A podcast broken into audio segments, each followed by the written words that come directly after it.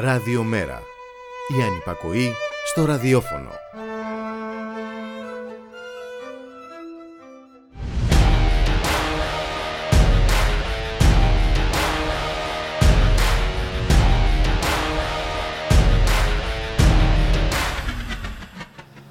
Μοιάζει λες και έχουν απελευθερωθεί τα νερά ενός χυμάρου, παρασύροντα και βγάζοντας στην επιφάνεια όλες τις παθογένειες και τα αρρωστημένα στερεότυπα της ελληνικής κοινωνίας.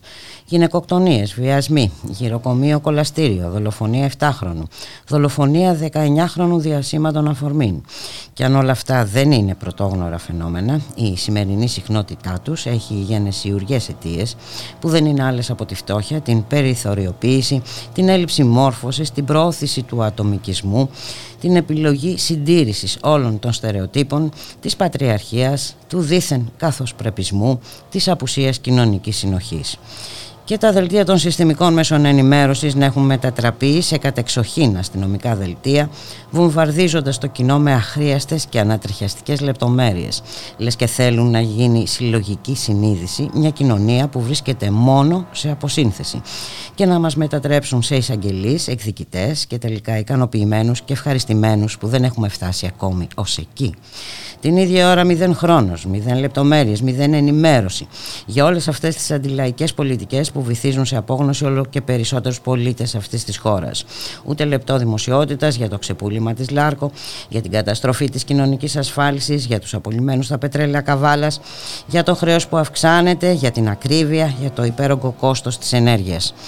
Και από τα εγκλήματα προς υπερκατανάλωση απουσιάζουν βέβαια οι αγριότητες εναντίον των παρακατιανών σε αυτή τη χώρα, των προσφύγων, των μεταναστών, των Ρωμά. Και τι να πεις για τους ειδήμονες αυτού του κόσμου, τι να πεις για τους επιστήμονες που παραδέχονται ότι είναι το δεκανίκι της κυβέρνησης ανακοινώνοντας ε, το τέλος της πανδημίας κατόπιν αιτήματος της κυβέρνησης.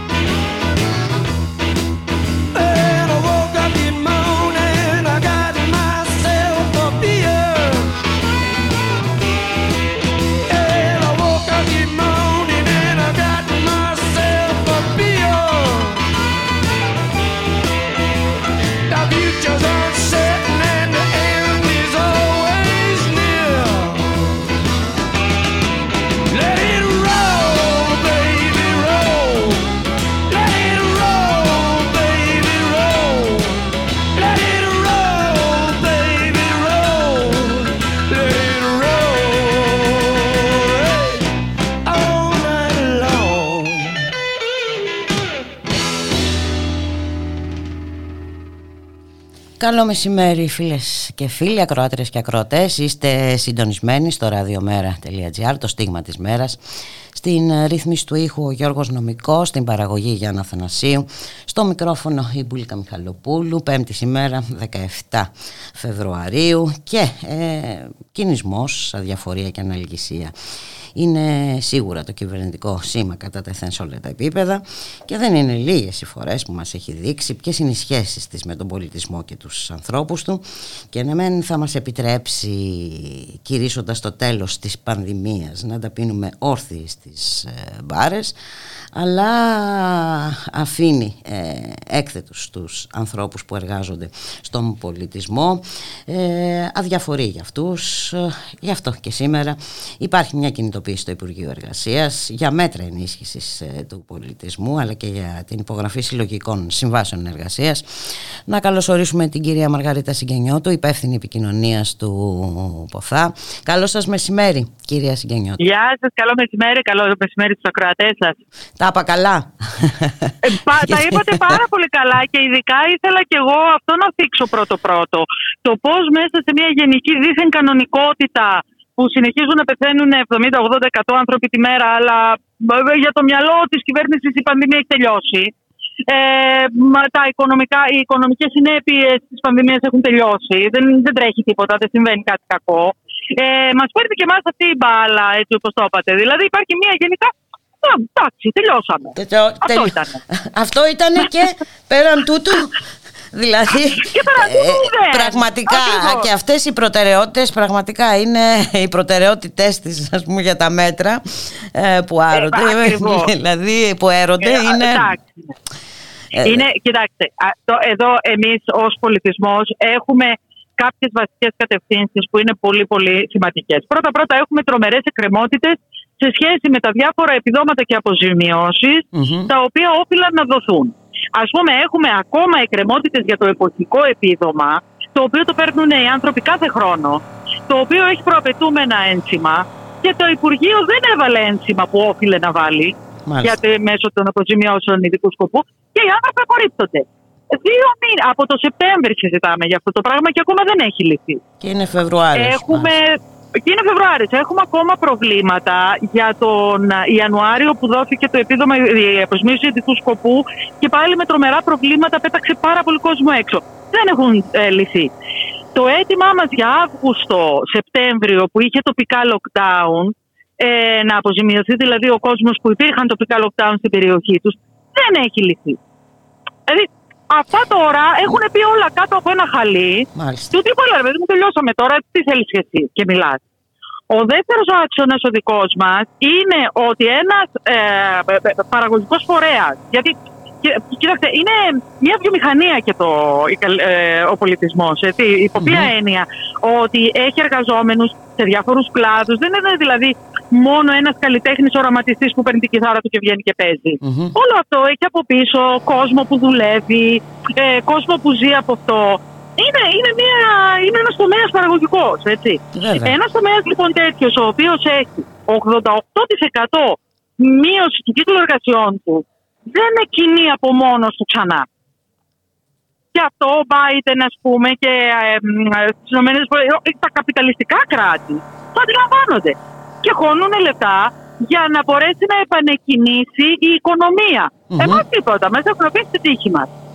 Ε, εδώ έρχεται και το αίτημα των συλλογικών συμβάσεων. Μμμ. Γιατί όπως καταλαβαίνετε, όταν έχουμε μια τέτοια μείωση του κυκ- κύκλου εργασιών, δηλαδή πέφτουν τόσο πολύ, πέφτει τόσο πολύ και η προσφορά εργασίας, ε, ε, έχουμε, θα έχουμε μια πραγματική εργασιακή ζούγκλα. Και ήδη το βλέπουμε αυτό μπροστά μας. Και, με σε, κάτι ε, μεροκάματα και με τα οποία- δεδομένες τις συνθήκες, έτσι, με όλα αυτά τα προβλήματα αυτό. και με όλες αυτές τις εκκρεμότητες. Δηλαδή Με όλες αυτές τις εκκρεμότητες, δεν υπάρχει με τα ένα σημείο υγειονομικά από, προβλήματα που- από το ακόμα. οποίο μπορεί να ξεκινήσει κάποιος. Ακριβώς, ακριβώς. Και με τα υγειονομικά προβλήματα ακόμα, με την έλλειψη κοινού που έχουν πάρα πάρα πολλές παραστάσεις, συναυλίες κλπ. Γιατί μην νομίζετε ότι έχει επανέλθει και το κοινό στις αίθουσες. Ε, Ε, γιατί κοιτάξτε, το είναι κοινό πρώτα διάφορα πρώτα δεν έχει προβλήματα λεφτά. σε σχέση με τους Α, εμβολιασμούς δεν και έχει τα λοιπά, λεφτά. τα πιστοποιητικά και Ακριβώς. εμβολιασμό και Δηλαδή, όλα ακόμα αυτά. Και αν κάποιος, ακόμα και αν κάποιος πήγαινε σε μια θεατρική παράσταση το μήνα, Ναι.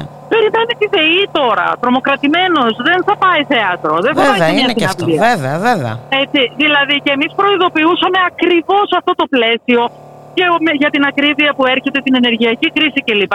Προειδοποιούμε εδώ και πολλούς μήνες από πριν το καλοκαίρι. Κανένας ποτέ δεν μας έκανε τη χάρη να καθίσει μαζί μας και να πει ωραία ρε παιδιά, για πείτε καμιά, γνω... καμιά ιδέα. Πώς θα το ξαναξεκινήσουμε αυτό το πράγμα; Μμμ. Δεν υπάρχει τίποτα. Και φυσικά εφόσον απουσιάζει και ο διάλογος δεν ε, μπορούν να βρεθούν και λύσεις τώρα. Δηλαδή Μα, μα κοιτάξτε, αν, θε- αν, αν υπήρχε η πρόθεση να βρεθούν λύσεις, θα υπήρχε και και διάλογος. διάλογος, σωστό. Αυτή η απόλυτη, η απόλυτη έλλειψη διαλόγου σημαίνει ότι πραγματικά δεν είναι μέσα στην ατζέντα της κυβέρνησης το πώς θα κινήσει ξανά όχι μόνο η δική μας οικονομία, όλη η οικονομία. Γιατί τα ίδια προβλήματα με μας έχει και εστίαση. Δεν είμαστε μόνο εμείς που έχουμε υποστεί μια τέτοια, ε, ένα, ε, ένα τέτοιο στραπάτσο. Μμμ. Δεν βλέπω όμως πουθενά να υπάρχει ένας α, οικονομικός σχεδιασμός που να στηρίζει τη μικρομεσαία επιχειρηματικότητα, να στηρίζει τον α, εργαζόμενο, ε, τον άνεργο, ξέρετε, αυτού του τύπου τα πράγματα. Δεν τα βλέπουμε. Εμείς θα διεκδικούμε. Είμαστε και λίγο, είμαστε και δύο χρόνια στον δρόμο και έχουμε πάρει το κολλάι. Αλλά τα διεκδικούμε και λίγο για όλους. Αυτό είναι πολύ σημαντικό να το ξέρει η κοινωνία. Ότι αυτό που συμβαίνει σε εμάς συμβαίνει σε όλους. Ε, κοιτάξτε, αλυσίδα είναι, Ακριβώς. ε, κύριε Αλήθεια, και Συγγενιώτου. πολλά, πολλοί έχουν τα ίδια, τις ίδιες προδιαγραφές, πολλά επαγγέλματα έχουν τις ίδιες προδιαγραφές. Και βέβαια να μην μιλήσω για τα μη υγειονομικά μέτρα όλα αυτά. Την υγειονομική ενίσχυση των α, εργαζομένων. Ναι, κοιτάξτε, Με- κοιτάξτε να σας πω και με ένα, τα- να σας πω ας πούμε ένα πρόσθετο θέμα, το οποίο είναι τεχνικό μεν, αλλά δημιουργεί τρομερά προβλήματα. Αν βρεθεί κρούσμα σε μια παράσταση, ε, τότε κατεβαίνει όλη η παράσταση για κάποιες μέρες. Μάλιστα. Οι άνθρωποι αυτοί που δουλεύουν σε αυτή την παράσταση, αλλά δεν είναι άρρωστοι. Απλώς παίζουν με έναν άνθρωπο που, Μμ. ε, Ναι, νόσησε. νόση, νο, νο- που νοσεί, που νόσησε. Αυτοί δεν έχουν δικαίωμα αποζημίωσης. Το χάνουν το μεροκάματος. Μάλιστα. Και μένουν χωρίς χρήματα. Τα τεστ που πρέπει να κάνουν για να βγουν αρνητικοί ως επαφές στενές κλπ. Τα πληρώνουν την τσέπη τους. Δεν υπάρχει συνταγογράφηση των τεστ για να μπορεί. Ε, οπότε, για βάλτε τώρα να είσαι σε μια παράσταση, να χάσεις 10 μέρες το μεροκάματο και να πρέπει να πληρώσεις κι άλλα 150 ευρώ για να κάνεις μοριακά τεστ και ε, rapid, ας πούμε, για να μπορείς να επιστρέψεις στη δουλειά. Και να μην υπάρχει τίποτα που να σε κάνει να αισθάνεσαι ε, το, στο ελάχιστο ασφαλής. Ω, Ότι, ότι θα πάω και θα το συνταγογραφήσω, ρε παιδί μου, αυτό και θα. Δε, τουλάχιστον δεν θα, θα, ή δεν θα χάσω το μεροκάματο. Δεν θα χάσω το μεροκάματο. Κάπως θα υπάρχει μια αποζημίωση γι' αυτό από το κράτος. Ότι αφού ρε παιδί μου δεν μπορεί να ανέβει η παράσταση γιατί κάποιος νόσησε, αυτά τα μεροκάματα θα τα πληρώσει το κράτος ή θα τα πληρώσει ο ΑΕΔ ή κάπως. Ξέρετε τι εννοώ. Μάλιστα. Ε, ε, δεν έχουν τεθεί αυτά τα θέματα από την κυβέρνηση. Εμείς τα βάζουμε, τα ξαναβάζουμε. Δεν έχουμε ανταπόκριση. Ε, ερχόμαστε κάθε τόσο εδώ. Μάλιστα. Υπάρχει κάποια προγραμματισμένη συνάντηση σήμερα; Ε, Στο νομίζω Υπουργείο. ότι η συνάντηση θα γίνει όπως γίνεται πάντα. Απλώς θα μπούμε μέσα και θα δούμε ποιος είναι πάνω. Δηλαδή, Μάλιστα. κοιτάξτε, δεν προγραμματίζουν. Δεν προγραμματίζουν συναντήσεις. Εμείς ποτέ δεν έχουμε δει την κυβέρνηση από προγραμματισμένη συνάντηση. Πάντα σηκώμαστε από κάτω από το Υπουργείο και ανεβαίνουμε. Αλλιώς δεν θα είχαμε δει ποτέ κανέναν. Ε, και υπάρχει και νέα κινητοποίηση αύριο, έτσι; Υπάρχει μια κινητοποίηση αύριο για ένα άλλο θέμα, το οποίο μπορεί να φαίνεται τοπικό, αλλά είναι αρκετά σοβαρό. στους α, οργανισμούς, τους μεγάλους οργανισμούς, Εθνικό Θέατρο, Κρατικό, ε, Θεσσαλο- Κρατικό Βορείο Ελλάδος, Λυρική κλπ, ελληνικο Μμμ. φεστιβάλ. Ε, αυτά τα, τα, μ, οι εργαζόμενοι ε, στο τεχνικό κομμάτι, η τεχ- η τεχνική δηλαδή, Ναι, μιλάμε- είναι στο, στο ενιαίο μισθολόγιο. Μάλιστα. Ενώ το καλλιτεχνικό προσωπικό των οργανισμών δεν είναι ενταγμένο στο ενιαίο μισθολόγιο, γιατί υπάρχουν και θέματα με την εκπαίδευση, με τα Μμμ. πτυχία κλπ. Οι τεχνικοί μπήκαν, ήταν από τα πρώτα μνημονιακά πράγματα που έγινε. Μπήκαν στο ενιαίο μισθολόγιο και βέβαια έχασαν το 40% των ε, εισοδημάτων τους. Έτσι. Μάλιστα. Αυτή τη στιγμή ε, το μόνο που ήταν ε, μ, κάπως να δώσει κάποια χρήματα παραπάνω ήταν τα αντιγυηνά επιδόματα. Ναι. Τώρα μιλάμε για ανθρώπους που δουλεύουν με πολύ υψηλή τάση, που δουλεύουν απάνω σε σκαλωσιές και κινδυνεύουν, που δουλεύουν με τοξικά, ε, μ, ε, με τοξικές ύλες στα κατασκευαστικά κλπ. Έτσι. Μμμ. Για αυτούς λοιπόν δεν προβλέπεται αντιγυηνό επίδομα. Επίδομα επικινδύνο ή όπως α, το λέμε. Ε, εμείς λοιπόν προσπαθούμε, και επειδή δεν μπορούν να έχουν και κάποια αύξηση γιατί είναι στο ενιαίο μισθολόγιο, ε, φτάνουν αυτοί οι άνθρωποι που κάνουν αυτές τις δουλειές να παίρνουν 650 ευρώ και 700. Και εμείς λοιπόν θέλουμε να επανέλθουν αυτά τα επιδόματα στους οργανισμούς, το οποίο, κοιτάξτε, είναι ένα θέμα οικονομικά, δημοσιονομικά, Μμμ. αφορά μερικές εκατοντάδες ανθρώπους. Δεν έχει μεγάλο κόστος. Ε, Είναι καθαρά κοιτάξτε, ειδικά τώρα ιδεολειπτικό. είναι τρομερό να ακούμε για α, κόστος ε, και δημοσιονομικό κόστος όταν βλέπουμε λεφτά να πετιούνται εδώ και εκεί. Με πέ- με σε πέντε λίστες δισεκατομμύρια πέτσα απευθείας και- και τα αναθέσεις. λοιπά. Ακριβώς, με Ακριβώς. απευθείας αναθέσεις, με διάφορα. Για να σας πω, για να καταλάβετε ότι αυτό το πράγμα πραγματικά δεν έχει καθόλου δημοσιονομικό. κο- Ε, δεν, δεν είναι, ε, ε, Δεν θα οικονομικοί επιβαρύνει λόγοι που το δημοσιονομικά. αρνούνται. Ναι. Όχι, επιβαρύνει ελάχιστα, αλλά για να καταλάβετε ότι δεν είναι αυτό το πρόβλημά τους. Θα σας πω το εξής. Την προηγούμενη εβδομάδα είχαμε κινητοποίηση, ε, η οποία τελικά απεπέ- απε- απεφεύθη ε, γιατί υπέγραψε ο Υπουργός.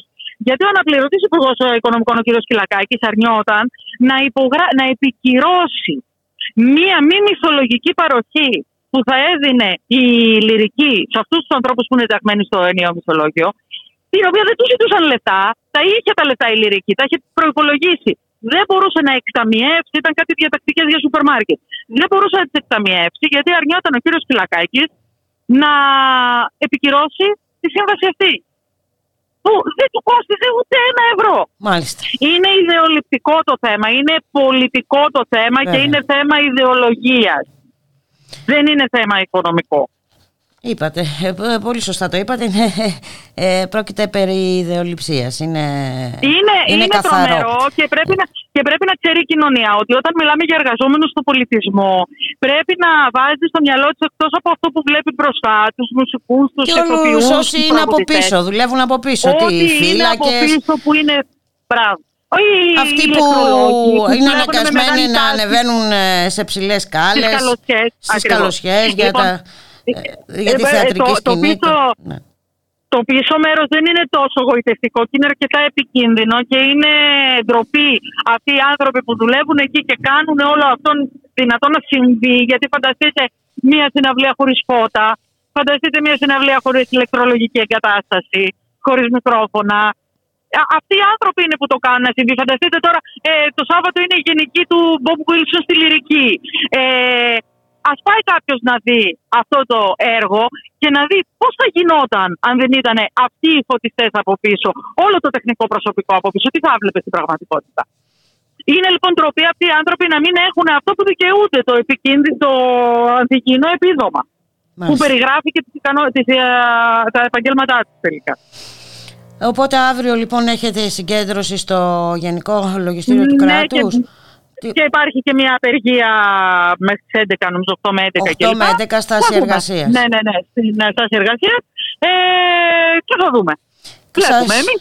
σας συνεχίζουμε. ευχόμαστε ε, καλή επιτυχία σε όλα, καλούς αγώνες, καλή Ευχαριστούμε πολύ συνέχεια. και ευχαριστούμε να είστε για καλά. τη στήριξη πάντα. Να είστε καλά. να γεια είστε σας. καλά, γεια σας.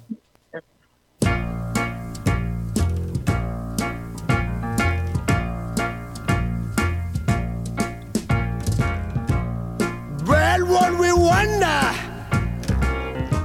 you're such a success. You're pretty secretary, ha!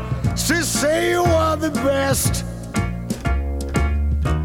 Your face always smiling. Say you should pay your dues, but I know inside you got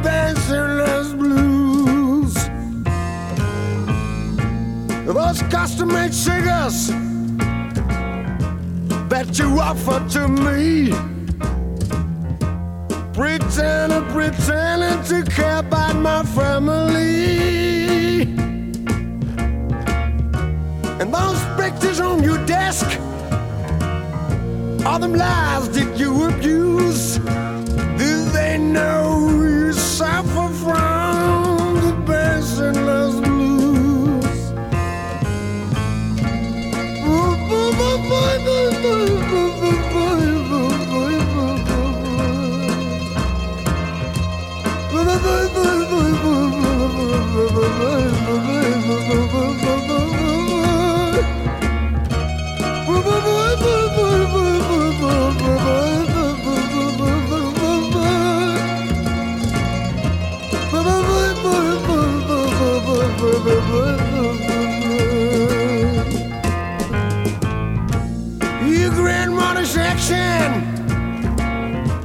still embarrasses you.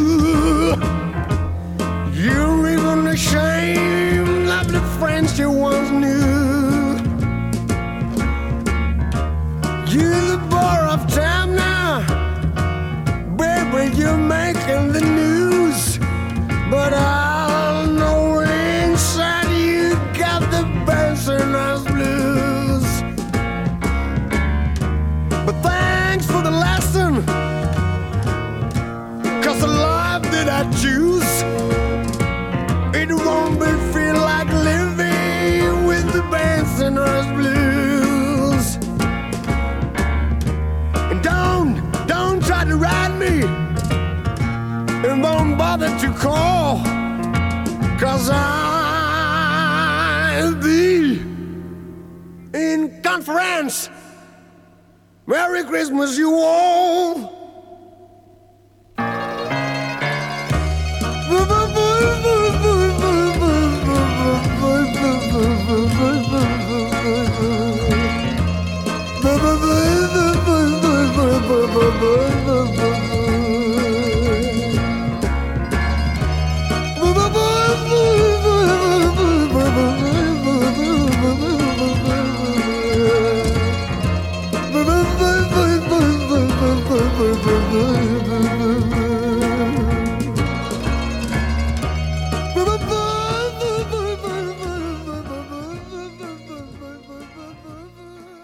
Ραδιομέρα.gr και σήμερα έχουμε νέα 24ωρη απεργία των εργαζομένων στα ασφαλιστικά ταμεία και συγκέντρωση στη Βουλή στις 2 το μεσημέρι. Να καλωσορίσουμε τον κύριο Χρήστο Βαγενά, οργανωτικό γραμματέα της Ομοσπονδίας Εργαζομένων στους Οργανισμούς Κοινωνικής Πολιτικής. Καλό σας μεσημέρι ε, κύριε Βαγενά. Γεια σας. Γεια σας κύριε Μιχαλοπούλου και σας ευχαριστούμε για την πρόσκληση. Εμείς ευχαριστούμε που ανταποκρίνεστε πάντα και βέβαια είναι πάρα πολύ σοβαρό το ζήτημα. Δεν βλέπουμε η κυβέρνηση να κάνει πίσω παρά τις φόδρες ε, αντιδράσεις ε, κύριε Βαγενά. Επιμένει στην ιδιωτικοποίηση επί της ουσίας της ε, δημόσιας κοινωνικής ασφάλισης και βέβαια και στην, στο ξεπούλημα της μεγάλης, της τεράστιας ε, περιουσίας, ακίνητης περιουσίας στο ΕΦΚΑ. Έτσι, έτσι ακριβώς ε, όπως τα λέτε είναι δυστυχώς. Ε, τώρα η κυβέρνηση επιχειρεί, αυτή η κυβέρνηση επιχειρεί να, να, να κάνει ό,τι δεν μπορέσανε να κάνουν στα τρία προηγούμενα μνημόνια. Ε, γιατί και στο πρώτο και στο δεύτερο και στο τρίτο μνημόνιο επιχειρήσανε και να απολύσουν ε, δημοσίου υπαλλήλους και να ιδιωτικοποιήσουν ε, ε, δημόσια περιουσία και να ιδιωτικοποιήσουν ε, δέκο ε, και να βάλουν όπως μπορούσαν τους ιδιώτες μέσα στο χώρο του δημοσίου. Δεν μπορέσαν να καταφέρουν πολλά πράγματα τότε εξαιτίας των αρκετά μεγάλων αντιδράσεων του, του κόσμου της εργασίας και της κοινωνίας Τώρα η κυβέρνηση Μητσοτάκη επιχειρεί να πάρει μια άτυπη ρευάνση γι' αυτό. Ε, με αυτό το νομοσχέδιο το οποίο είναι πάρα πολύ σοβαρό, πάρα πολύ σοβαρό και δυστυχώς ούτε η ΑΔΔ ούτε η ΕΣΕ έχει αναλάβει τις πρωτοβουλίες και τις ευθύνες που θα έπρεπε να αναλάβουν. Ε, ε, ούτε ακόμα και οι συνδικαλιστικές ηγεσίες στον χώρο των, ε, των ασφαλιστικών ταμείων. Αυτό το νομοσχέδιο επιχειρείται να, να αλωθεί ο δημόσιος τομέας, να αλωθεί η κοινωνική ασφάλιση. Θα πάρουν. Που είναι και το τελευταίο, από τα τελευταία που έχουν απομείνει, Έτσι, ε, έτσι, κύριε έτσι Βαγενά. ακριβώς. Ε, Είχε, είχε προηγηθεί το χτύπημα με το, Ταμ- με το Ταμείο Επικουρικής Κεφαλοποιητική Ασφάλισης στο ΤΕΚΑ, που, δημιούργη- που, που, που έφερε και ψήφισε αυτή η κυβέρνηση με το Χατζηδάκι και επιχειρείται τώρα με αυτό το νομοσχέδιο και να εκποιηθεί ακίνητη περιουσία των ταμείων και να βάλουν ιδιώτες σε θέσεις ευθύνης που θα αμείβονται με, με, με μισθούς χιλιάδων ευρώ. Ε, και ό,τι, μπο, ό,τι και μπορέσουν απευθείας να το- αναθέσεις. έτσι. Και ό,τι μπορέσουν, να, ό,τι προμήθειες υπάρχουν, να τις δίνουν κατευθείαν στους συμμέτερους, χωρίς καμία διαφάνεια, χωρίς καμία διαδικασία νομιμοποίηση. Ε, και ξαναλέω ότι δυστυχώς ούτε η κοινωνία ούτε ε, οι συνδικαλιστικές ηγεσίες έχουν ε, δράσει όπως θα έπρεπε σε σχέση με το μέγεθος αυτής της επίθεσης. Ε, Μάλιστα. σήμερα ε, τουλάχιστον ε, υπάρχει και χτες υπήρχαν και απεργιακές κινητοποιήσεις. Δυστυχώς γίνονται για άλλη μια φορά ε, την, την περίοδο που, θα- που ψηφίζεται ένας νόμος. Είχαμε επιχειρήσει και σαν παράταξη και σαν Ομοσπονδία ε, να γίνουν κινητοποιήσεις από τη στιγμή που ε, ε, εξήγηλε ο Χατζηδάκης αυτήν, ε, αυτές τις, ε, αυτό το νομοσχέδιο ε, στις αρχές ε, Δεκέμβρη. Δυστυχώς η ηγεσία της Πάσκη, της ΔΑΚη και του ΣΥΡΙΖΑ δεν ήθελαν τότε ε, να γίνουν ε, οι κινητοποιήσεις, θέλανε να γίνουν πιο μετά με την πρόφαση να τις οργανώσουν υποτίθεται καλύτερα και φτάσαμε τελευταία στιγμή. Παρ' όλα αυτά υπήρξε και χθες μια σημαντική κινητοποίηση με συγκέντρωση των εργαζομένων και πορεία στη Βουλή και σήμερα θα υπάρξει συλλαλητήριο κατευθείαν στη Βουλή στις 2 ώρα το μεσημέρι. Και βέβαια κύριε Βαγενά το ζήτημα είναι τι μπορούμε να κάνουμε ακόμη και περάσει αυτό το νομοσχέδιο. Έτσι, ε, εμείς είπε- έχουμε, έχουμε τονίσει ότι η μάχη θα πρέπει να συνεχιστεί. Καταρχήν θα είναι μαραθώνιος ο αγώνας ενάντια σε ό- σε όλα αυτά που επιδιώκει να περάσει η κυβέρνηση Μητσοτάκη, αλλά και σε σχέση με αυτή την υλοποίηση ε, όταν θα ψηφιστεί αυτός ο νόμος, όταν θα πάνε να φέρουν οι ιδιώτες ε, σε θέσεις ευθύνης, όταν θα πάνε να δημιουργήσουν ε, την ε, ΑΕ, την ανώνυμη εταιρεία για την εκποίηση της ακίνητης περιουσίας των ταμείων και όταν θα επιδιώκουν ε, να, να, να, να δωρήσουν τα ακίνητα των ταμείων στους ε, ιδιώτες μεγαλοκαρχαρίες. Ε, σε κάθε ε, περίσταση θα πρέπει να προσπαθείτε και τα συνδικάτα και οι εργαζόμενοι ε, να εκδηλώνουμε την διαμαρτυρία μας απέναντι σε ό,τι θα προσπαθήσουν να κάνουν έτσι ώστε ό,τι μπορούμε να το αποτρέψουμε και όσο γίνεται ας πούμε να καθυστερήσουμε και ενδεχομένως τα επόμενα που θα θελήσει να φέρει ο Χατζηδάκης σε, στο, στο τομέα της κοινωνικής ασφάλισης και του δημοσίου γενικότερα. Ναι, γιατί υπάρχουν και θέματα αντισυνταγματικότητας ε, σε αυτό το νομοσχέδιο. Ε, κύριε ε, Βαγενά, α, εντάξει, συνήθως οι κινητοποιήσεις και ε, η αντίδραση του κόσμου είναι, είναι αυτές που ε, ε, Έτσι. ανατρέπουν νομοσχέδια ή τα αφήνουν ανενεργά. Υπάρχει όμως και, ε, και αυτή η παράμετρος. Θέλω να πω ότι ε, θα πρέπει να αξιοποιηθούν όλες οι δυνατότητες που, που υπάρχουν. Εμείς, εμείς κάναμε και συναντήσεις με τα κόμματα της αντιπολίτευσης της- στη Βουλή και ζητήσαμε τη στήριξή τους ε, στην, κατά τη διάρκεια της ε, συζήτησης και της ψηφοφορίας του νομοσχεδίου η οποία εκδηλώθηκε από τα περισσότερα από αυτά τα κόμματα. Ε, κάποιοι φαίνεται να κάνουν πίσω. Ε, όπως είπατε, ο- ε, είναι το νομοσχέδιο πάσχει συνταγματικά από όλες τις πάντες, να το πω έτσι. Ε, αλλά δυστυχώς ε, και η δικαιοσύνη, εγώ θα πω ότι είναι θεότυφλη, δεν ασχολείται δυστυχώς ε, με τέτοια ζητήματα. Εμείς έχουμε κάνει ήδη προσφυγή σαν συνδικαλιστικές οργανώσεις για προηγούμενο νομοθέτημα του Χατζηδάκη όπου έδινε την απονομή των συντάξεων σε ιδιώτες, σε λογιστές και δικηγόρους. Μμμ. Αυτή η συζήτηση θα, θα, θα, θα γίνει τον Μάρτι ε, στο ΣΤΕ αλλά ε, κρίνοντας από προηγούμενες αποφάσεις του Συμβουλίου της Επικρατείας ε, το Συμβούλιο της Επικρατείας έβγαλε όλες τις αποφάσεις των μνημονίων σχεδόν ε, νόμιμες και συνταγματικές και έβγαλε ελάχιστες ότι είναι ε, παράνομες και συνταγματικές και μέσα σε αυτές οι περικοπές ε, των αποδοχών ε, των, των δικαστών. Όχι ε, οι περικοπές των αποδοχών των εργαζόμενων όλης της κοινωνίας. Ε, και δυστυχώς ε, δεν έχουμε μεγάλη εμπιστοσύνη στη δικαιοσύνη. Παρ' όλα αυτά θα εξαντλήσουμε και αυτά τα, με- τα, τα μέσα και θα υπάρχει και συγκέντρωση διαμαρτυρίας σε πρώτη φάση στο, στην πρώτη προσφυγή που έχουμε κάνει που θα συζητηθεί το Μάρτιο. Μάλιστα. Ε, οπότε λοιπόν ε, νέα συγκέντρωση στις 2 ε, το μεσημέρι. Η ιστορία δεν τελειώνει εδώ, ακόμη όπως είπαμε και αν ψηφιστεί από την κυβερνητική πλειοψηφία. το θέμα είναι να υπάρξει συνέχεια και το θέμα είναι και να, να, να αντιληφθεί ο κόσμος, να αντιληφθούν οι πολίτες αυτής εδώ της χώρας πόσο σημαντικά τραγικά ποιε θα είναι οι συνέπειες ε, για την ασφάλισή τους έτσι, και, και φυσικά ε, και το θέμα των συντάξεων τη στιγμή ε, που μια ιδιωτική εταιρεία θα διαχειρίζεται την τεράστια κίνητη περιουσία του Ταμείου καμία εγγύηση δεν παρέχεται και για τις ναι. μελλοντικές συντάξεις. Έτσι ακριβώς είναι. Η περιουσία των ασφαλιστικών ταμείων θα, θα Ήταν μια ασφάλεια, μια ασφάλεια ναι. για τις θα... Ε, συντάξεις του μέλλοντος.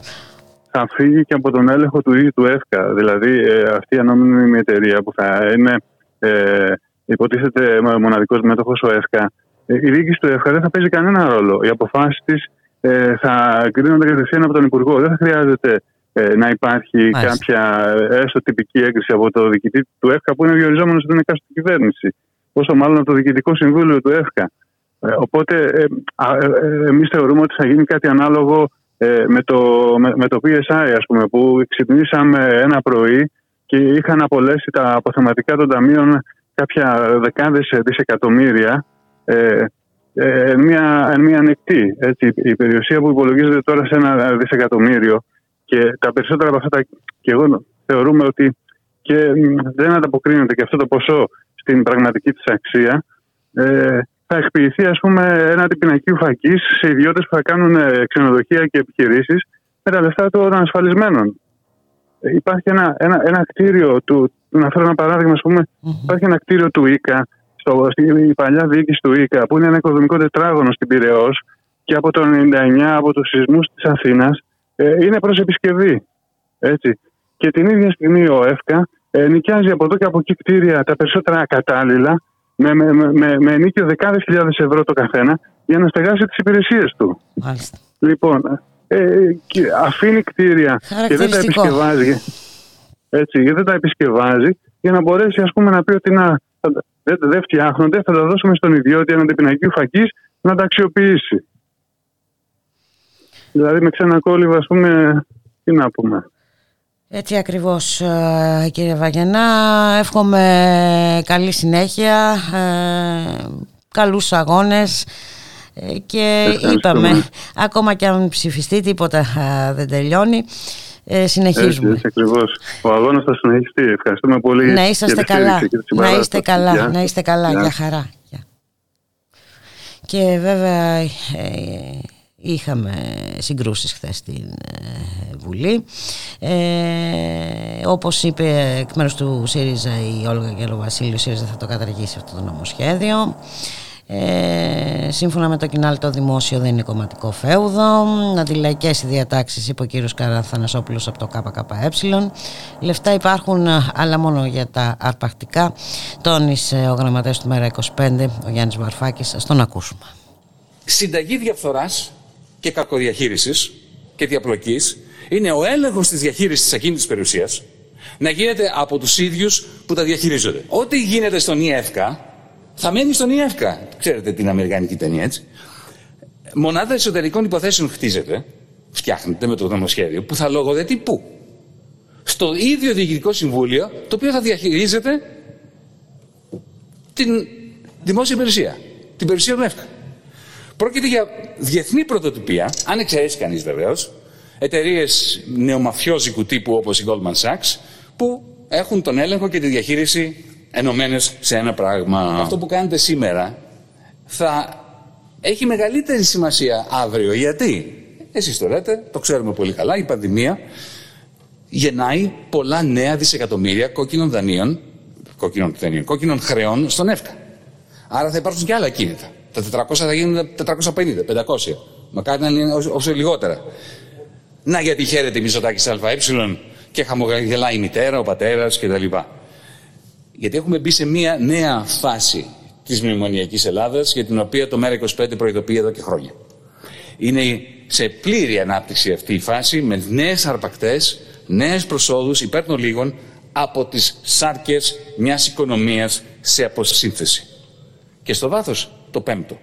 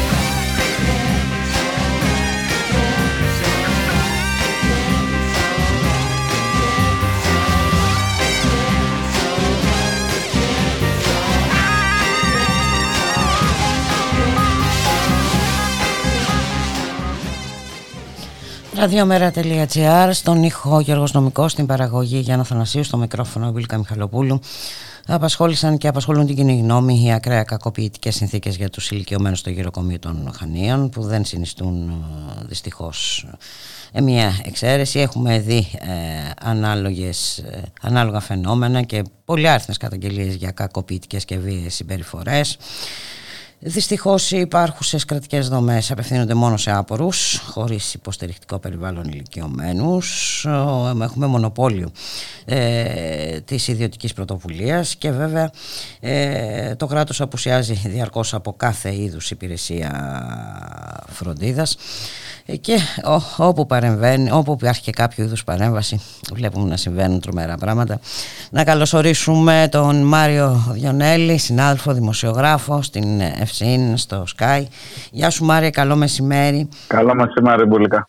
Και εσύ αναδεικνύεις με το ρεπορτάζ σου και τις ευθύνες ε, της περιφέρειας ε, Κρήτης Κοίταξε, και όχι μόνο θα είναι έτσι. το θέμα.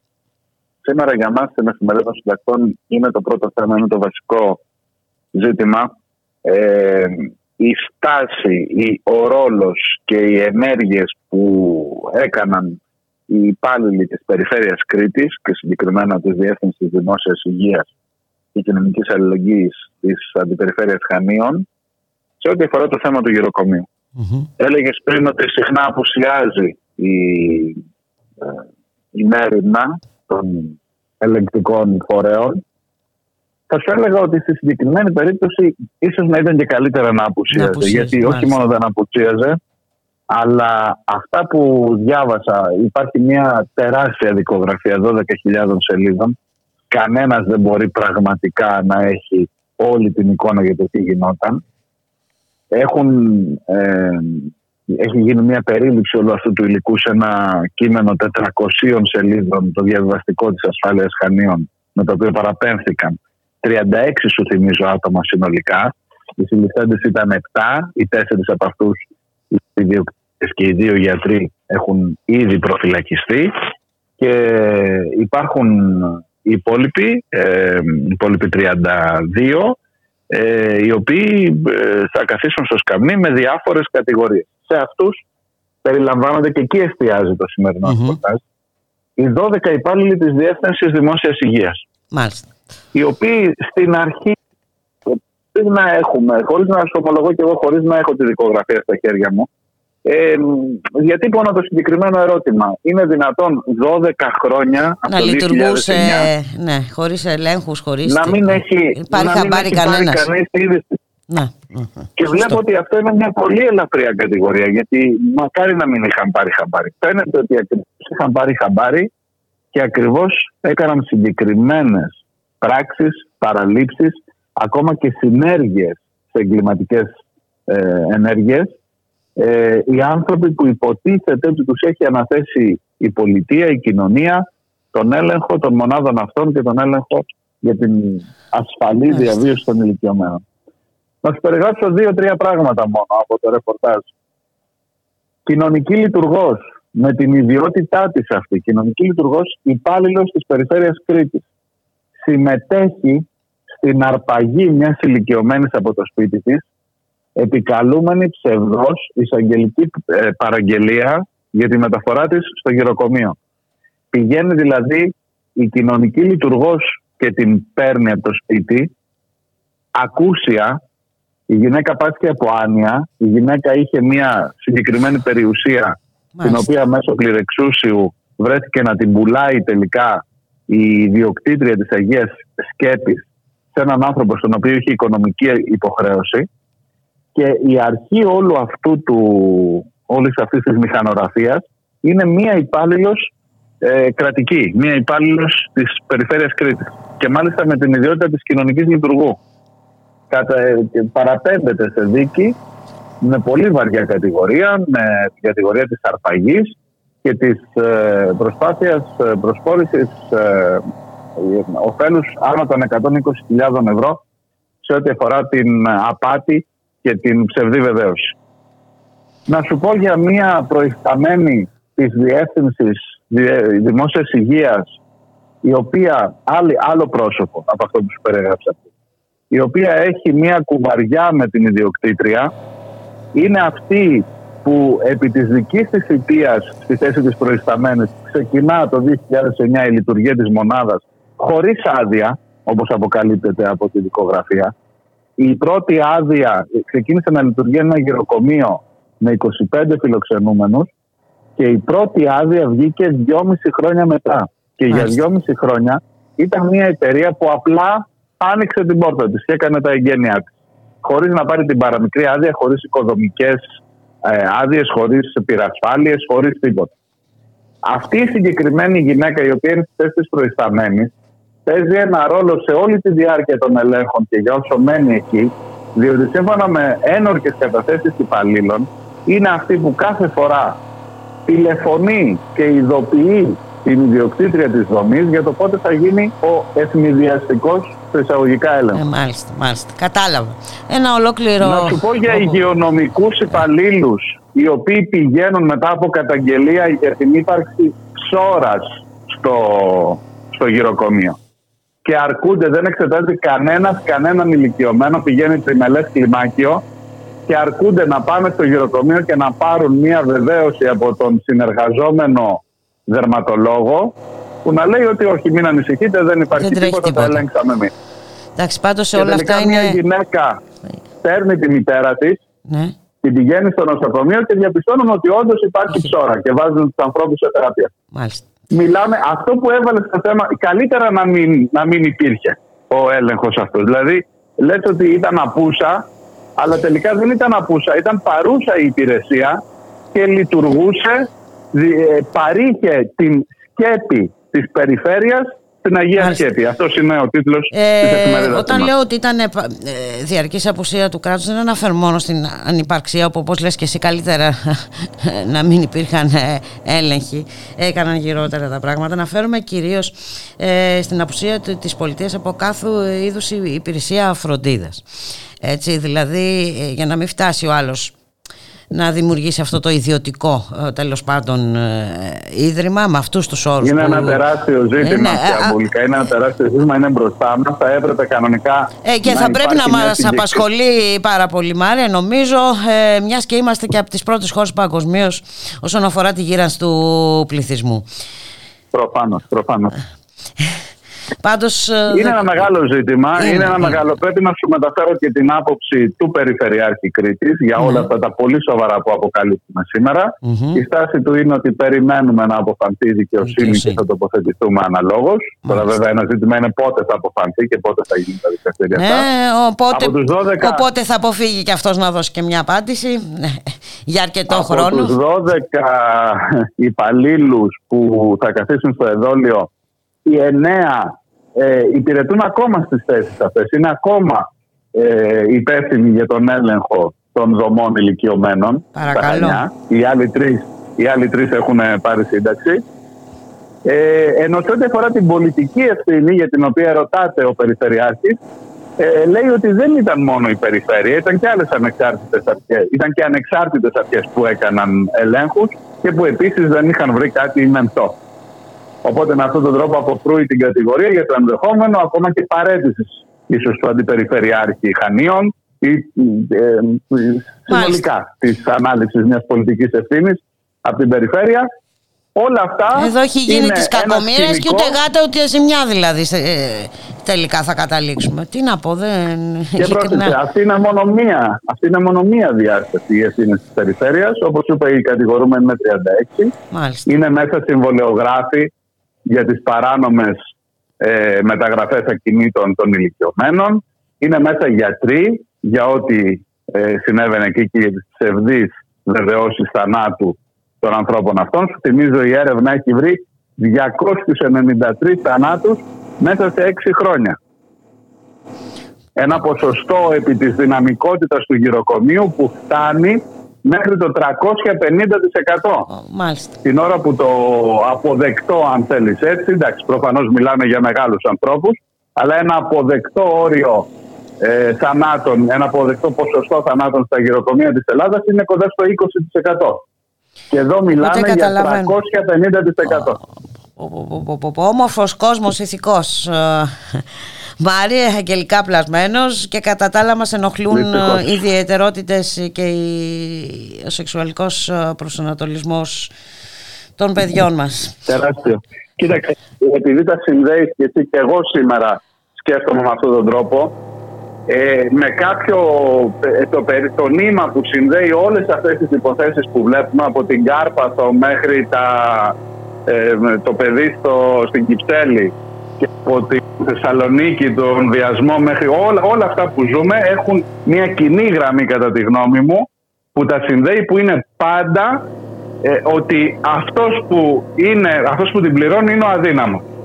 Η προστασία των αδυνάμων είτε είναι παιδιά είτε είναι ηλικιωμένοι είτε είναι ε, τα δικαιώματα της ΛΟΑΤΚΙ κοινότητας είτε είναι οι πιο ευαίσθητοι άνθρωποι που δεν μπορούν να αντέξουν ένα στιγματισμό οι αδύναμοι είναι αυτοί που πάντα την πληρώνουν και που δυστυχώς το κράτος φαίνεται ανίκανο να τους προστατεύσει. Έτσι είναι, ε, κυρίως έτσι είναι Μάρια, υπάρχουν και άλλα πράγματα βέβαια και το κράτος όχι μόνο δεν τους προστατεύει αλλά προσπαθεί να συντηρήσει κάποιες καταστάσεις ε, έτσι ε, ε, όπως με το λεγόμενο πατριωτισμό, πατρίστες και οικογένεια τέλος πάντων μεγάλες συζητήσεις πάμε να ανοίξουμε να σε ευχαριστήσω πάρα πολύ Μάρια Ραφάλ πήραμε, Ραφάλ πήραμε, Φεγάτες Ε, πήραμε βέβαια. πάντως, να μην ανησυχεί, Ε, ναι. να μην ανησυχεί κανένας μας. Η πατρίδα μπορεί να κοιμάται ήσυχη. Έτσι ακριβώς ναι. Ναι. Ε, να είσαι καλά Μάρια, σε ευχαριστώ Καλή πάρα πολύ συνέχεια, για τη καλή συνομιλία συνέχεια. Γεια χαρά Γεια χαρά.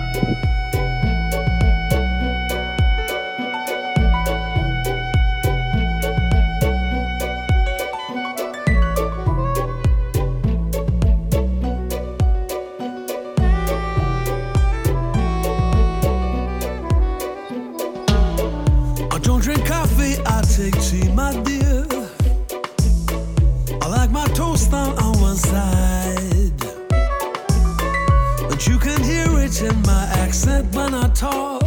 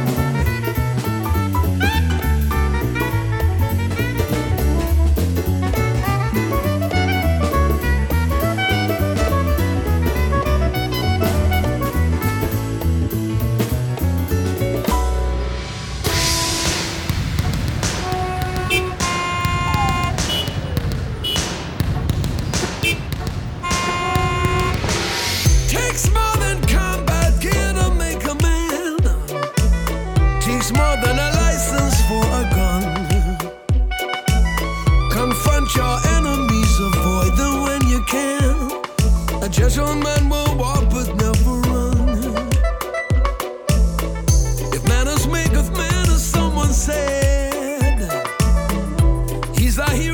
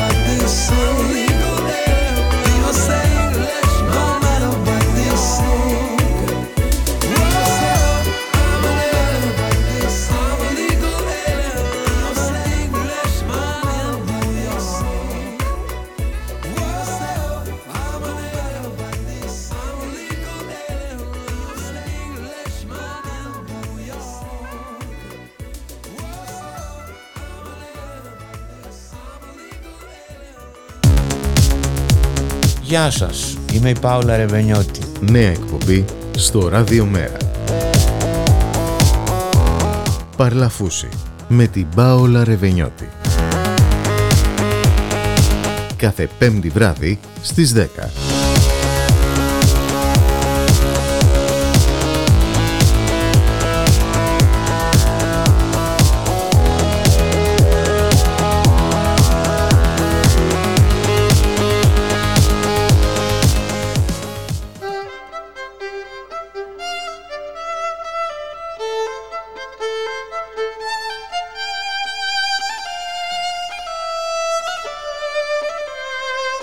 Ραδιομέρα. Η ανυπακοή στο ραδιόφωνο.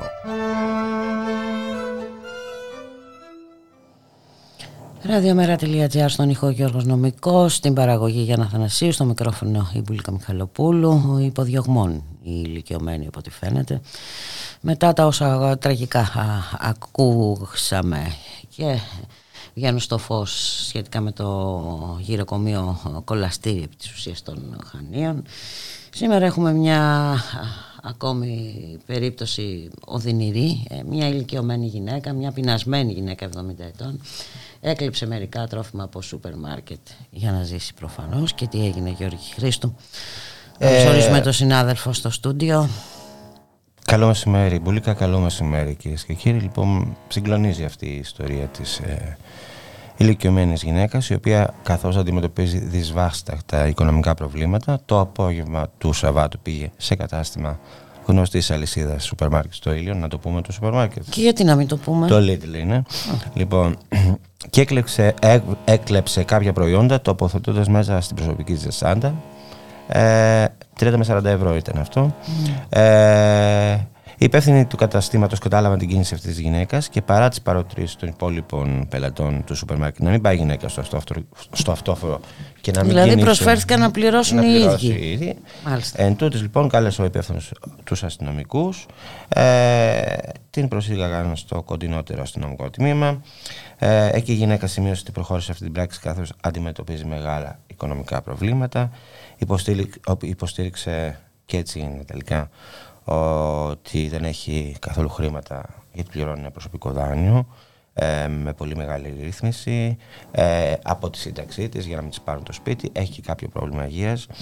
Ε, όμως ε, τα Lidl επιμένουν σε αυτό και στη μήνυση δηλαδή εναντίον της γυναίκας Επιμένουν στην τιμωρία στην της. τιμωρία της γιατί λέει αυτή είναι η πολιτική της εταιρείας είναι να μην αποσύρεται αυτού του είδους τις μηνύσεις ε, η γυναίκα ε, σύμφωνα με μαρτυρία γειτόνισσας επιχείρησε να αυτοκτονήσει.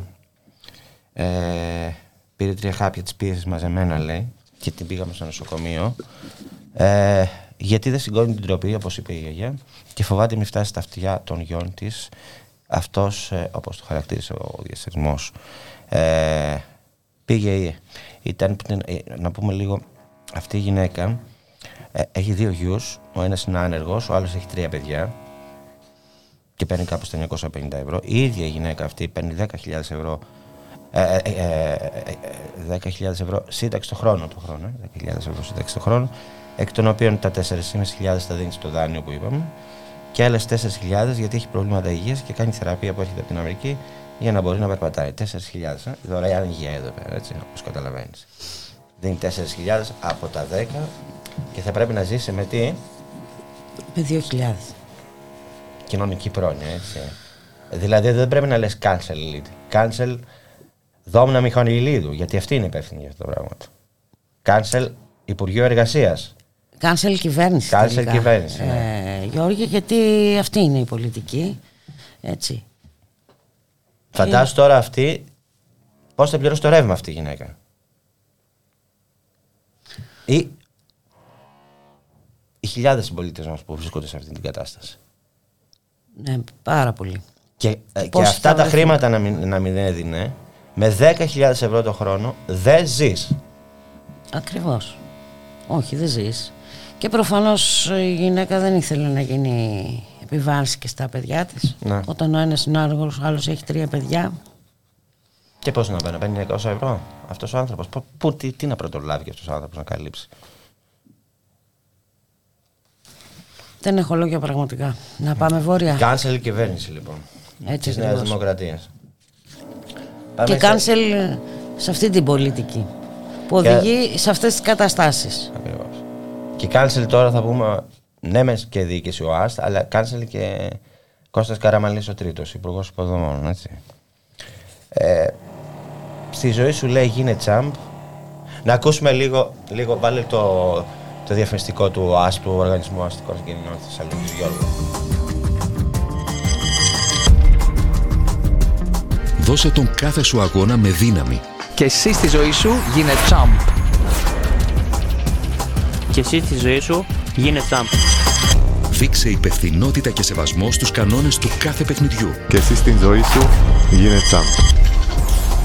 Και εσύ στη ζωή σου γίνε τσάμπ. Δείξε τι αξίζεις σε κάθε γήπεδο. Και εσύ στη ζωή σου γίνε τσάμπ. Στη ζωή σου γίνε τσάμπ, όχι η τσάμπας. Η αστική συγκοινωνία είναι δημόσιο αγαθό. Χρησιμοποίησε την με σεβασμό και υπευθυνότητα σαν αληθινός τσάμπ. Ο ΟΑΣΤ. Ξανά στο παιχνίδι. Για αυτή την καμπάνια δώσανε λεφτά, Ε, για αυτό που ε, ακούσαμε. ναι, ναι, ναι. Τι λες. Με δώσανε. Στη η ζωή σου γίνεται τσάμπ. Είναι πρωταθλητής. Αν είναι δυνατόν. Όχι τσάμπας. Λοιπόν, είναι η νέα διαφημιστική καμπάνια του ΕΝΕ καθάρισε η λειτουργία Οργανισμού Αστικών Συγκοινωνιών Θεσσαλονίκης, στην οποία πρωταγωνιστούν πέντε αθλητές της Θεσσαλονίκης και που στόχο έχει να πει στου πολίτες και ιδιαίτερα τους νέους να κάνουν σωστή χρήση των αστικών συγκοινωνιών, δηλαδή να χτυπάνε το εισιτήριο. Που τώρα μιλάμε στη Θεσσαλονίκη, την ώρα που τα αστικά λεωφορεία είναι ασφικτικά γεμάτα και τα έχουμε δει αυτές τις εικόνες καθ' όλη τη διάρκεια της πανδημίας, σε μια πόλη που δεν έχει κανένα εναλλακτικό μέσο μεταφοράς, η διοίκηση του ΟΑΣ και η κυβέρνηση, έτσι, εγώ θα βάλω και την κυβέρνηση, προσπαθεί να α, δημιουργήσει κοινωνικό αυτοματισμό, ισχυριζόμενοι ότι το πρόβλημα είναι οι νέοι, οι νέοι ε, και όχι η κυβερνητική πολιτική. Και όχι ο κυβερνητικός Οι ομπεγμό. νέοι που πρέπει να γίνουν πρωταθλητές. Που θα πρέπει να. Και όχι τζαμπατζίδες, μάλιστα. Ποιος είναι ο τζαμπατζής αυτή Δεν την έχει περίπτωση; άλλη μέση λύση, δεν έχει. Όχι, Ή- ποιος είναι όμως ο τζαμπατζής σε αυτή την περίπτωση; Εγώ Ο είναι η Άστ. ίδια, η- η ίδια η κυβέρνηση.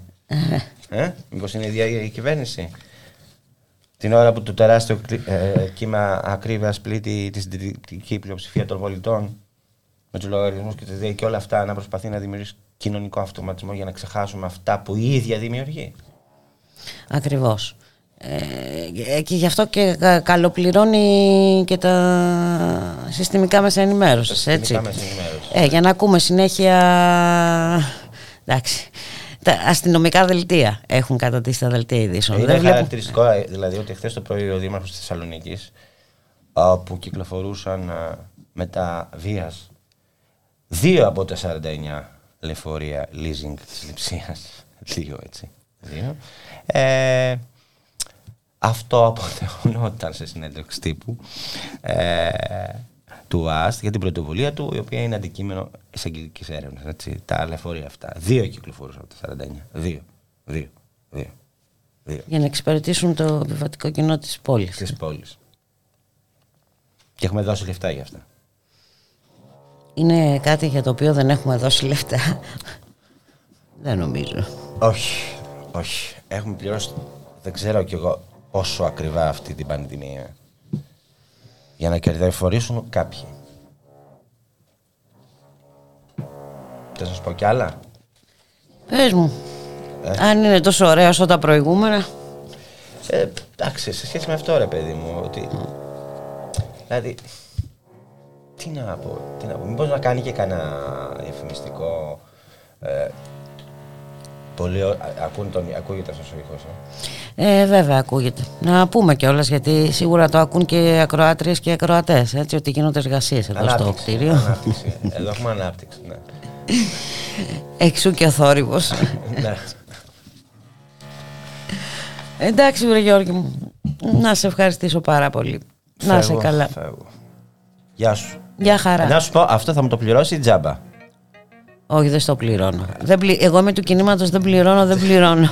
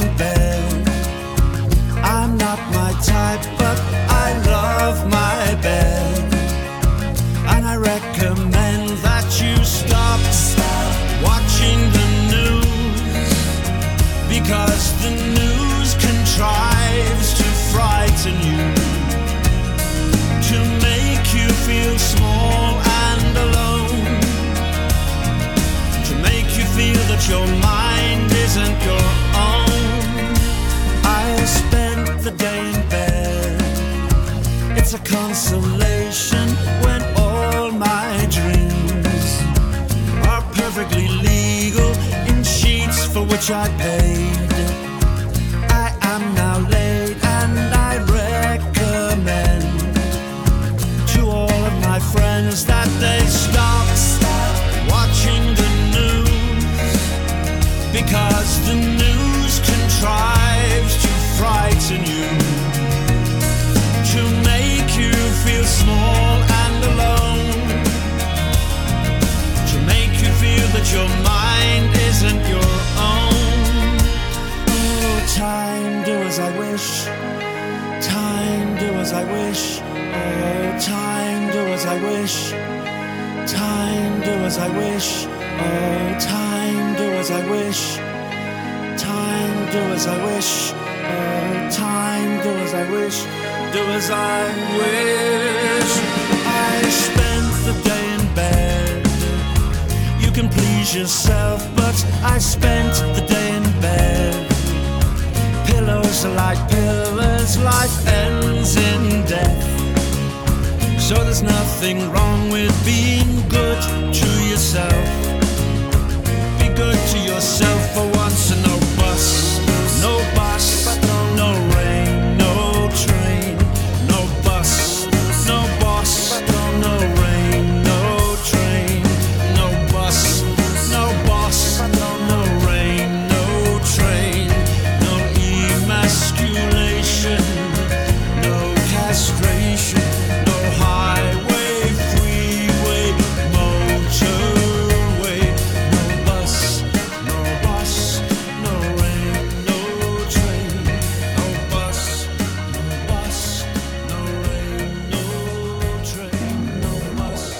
Ραδιομέρα.gr, μία και 7 πρώτα λεπτά και από τη Θεσσαλονίκη πάμε στην Νεορδέα. Σήμερα έχουμε συγκέντρωση διαμαρτυρίας έξω από τα γραφεία ταμεία της ε, ΔΕΗ ενάντια στις τεράστιες αυξήσεις ε, του ρεύματος. Να καλωσορίσουμε τον κύριο Πέτρο Ταταρίδη, είναι πρόεδρος του Σωματιακού Παραρτήματος Εορδέας του Πανελλήνιους Συλλόγου Αλληλεγγύης Συνταξιούχων ΔΕΗ. Καλό σας μεσημέρι κύριε Ταταρίδη. Κα- Καλημέρα, καλό μεσημέρι. Τι κάνετε; Καλά, εσείς τι κάνετε; Τι να κάνουμε, ε, τι να κάνουμε, αντιμετωπίζουμε ό- όλοι τα γνωστά προβλήματα κύριε Ταταρίδη. Εσείς σήμερα έχετε ε, προγραμματίσει ή, ή μάλλον Ετοιμαζόμαστε πραγματοποιήσει... για αύριο. Α, για αύριο; Ω, Α, ναι, ναι, αύριο, το- αύριο στις 12 το μεσημέρι. Αύριο. Ε, ναι, Ναι. ναι, συγγνώμη. Ε, αύριο στις 12 το μεσημέρι λοιπόν η συγκέντρωση. Για πέστε μας. Ναι, να σας πούμε ότι πήραμε αυτή την πρωτοβουλία σαν ε, σωμα, ε, σωματιακό παράρτημα εδώ της ε, Ορδέας και Φλόρινας να γίνει μια κινητοποίηση ε, στον, ε, στην, ε, στους Στα γραφεία λογαριασμούς της. της ΔΕΗ Μμμ. στην εμπορία, ναι, εκεί στο γήπεδο της ε, Πτολεμαΐδος με αφορμή τις ε, μεγάλες ε, υπέρογγες ανατιμήσεις στην ενέργεια γενικότερα που όπως καταλαβαίνουμε παίζουν σημαντικό ρόλο ούτως ώστε να εκτιναχθούν όλα τα προϊόντα λαϊκής και πλατιάς λαϊκής κατανάλωσης αναγκαία για κάθε νοικοκυριό να εκτιναχθούν στα ύψη. Την ίδια στιγμή γνωστό είναι ότι και οι συντάξεις και οι μισθοί είναι καθυλωμένοι και μάλιστα μιλάμε για μια περιοχή όπου μαστίζεται και από την ανεργία, μαστίζεται και από την απολιγνητοποίηση με μισθούς οι οποίοι έχουν να κάνουν με τις εργολαβίες αλλά και γενικότερα στον ιδιωτικό τομέα πολύ, πολύ χαμηλά, πολύ χαμηλά ε, ε, και πολλές φορές και απλήρωτοι. Μάλιστα. Και συζητάμε τώρα για μια κατάσταση που μας κοροϊδεύουν και από την κυβέρνηση και από την αντιπολίτευση ότι ε, ε, είναι εξωγενείς οι, οι λόγοι της ε, ακρίβειας και εμείς γνωρίζουμε πολύ καλά ότι η απελευθέρωση αγοράς ηλεκτρικής ενέργειας ήταν αυτή που έχει βάλει στη μέγενη τα εισοδήματα και των εργαζόμενων αλλά και τις μεγάλες αυξήσεις που δεν μπορούν να πληρώσουν οι εργαζόμενοι και οι συνταξιούχοι. Και βέβαια αν έχει μια δόση, έχει μόνο μια δόση αλήθειας ότι είναι εντάξει το πρόβλημα δεν είναι μόνο στη χώρα μας αλλά ε, ε, σίγουρα ε, ε, δεν δικαιολογείται ε, με τίποτα να πληρώνουμε το ακριβότερο ρεύμα στην ε, Ευρώπη. Έτσι. Και οφείλεται βέβαια σε όλα αυτά που είπατε, στην απελευθέρωση της ενέργειας και σε ένα σωρό άλλα ζητήματα. Φυσικά. Οι συγκυριακές καταστάσεις ε, αντιμετωπίζαμε και στο παρελθόν, αλλά τέτοια εκτείναξη δεν υπήρξε ποτέ. Αυτό μιλάμε για πάνω από 200-220% αύξηση της ηλεκτρικής ενέργειας. Κλαίνε τα νοικοκυριά που δεν μπορούν να πληρώσουν και η, η απελευθέρωση αγοράς ηλεκτρικής ενέργειας όπου στα πλαίσια αυτής είναι και η απολυμνητοποίηση είναι αυτό εδώ το βασι, βασικός παράγοντας που παίζει ρόλο και φυσικά και τα, η, η κρίση με, ε, στα σύνορα Ουκρανίας εκεί με την ε, Ρωσία και αυτό παίζει, ε, αλλά είναι συγκυριακή η λόγη και φυσικά... ε, Δεν σε κάθε δικαιολογούν τις κατάσταση- τεράστιες αυξήσεις. Βέβαια, αυτό ακριβώς θα έλεγα με τους μισθούς καθυλωμένους να μας λαιλατούν στην κυριολεξία. Και η κοροϊδία από την άλλη πλευρά και από την κυβέρνηση αλλά και από την αντιπολίτευση πάει σύννεφο. Ασχολούνται με τον φουρτιώτη χωρίς να κάνουν όλα τε- και να έχουν τη σημασία τους αλλά αυτή τη στιγμή αυτό που έχει σημασία είναι πώς θα αντιμετωπίσουμε αυτές εδώ τις ε, μεγάλες ε, αυξήσεις. Και εμείς αυτόν τον δρόμο που, δι- που δείχνουμε είναι ο αγώνας με συγκεκριμένη κατεύθυνση όπου η ενέργεια πρέπει να είναι κοινωνικό, πραγματικά κοινωνικό αγαθό. Φυσικά θέλει πολύ μεγάλο αγώνα για να γίνει και κοινωνικό αγαθό σημαίνει ότι πρέπει να παρέχεται σε κάθε σπίτι απρόσκοπτα και σε πολύ χαμηλή τιμή. Αυτό έχει η χώρα μας όλες τις προϋποθέσεις για να το, για να, να το καθιερώσει σε κάθε νοικοκυριό και σε κάθε μικρομεσαίο επαγγελματία. Βέβαια. Και αγρότη φυσικά. και αγρότη και όλοι, όλοι πλήττονται ε, ε, κύριε Φυσικά, ναι. Ταταρίδη και βέβαια όπως ε, είπατε και εσείς νωρίτερα μιλάμε και για μια περιοχή με πάρα πολλά προβλήματα με μια περιοχή που κάνει κρύο έτσι οπότε οι ανάγκες είναι μεγαλύτερες ε, Έτσι ακριβώς. και βέβαια έχουμε και παρενέργειες Ε, έχουμε οχλήσεις από δικηγορικά γραφεία που απειλούν με εξώδικα και μηνύσεις έτσι δεν είναι; Βεβαίως, βεβαίως ε, οι ηλεκτρονικοί πληστηριασμοί της, ε, του νόμου πρώτης φοράς ε, αριστεράς ισχύει κανονικά. Φυσικά αυτή η κυβέρνηση το πήρε και το έκανε σημαία και οι διακοπές ηλεκτρικής ενέργειας είναι ακόμα περισσότερα τουλάχιστον από στοιχεία που έχουμε ε, είναι πολύ περισσότερα το 2022 από ότι το 2019 που είχαμε συγκεκριμένα στοιχεία. Να σας πω ότι για την τηλεθέρμανση υπάρχουν στοιχεία από το 2021 τον Νο- Νοέμβριο.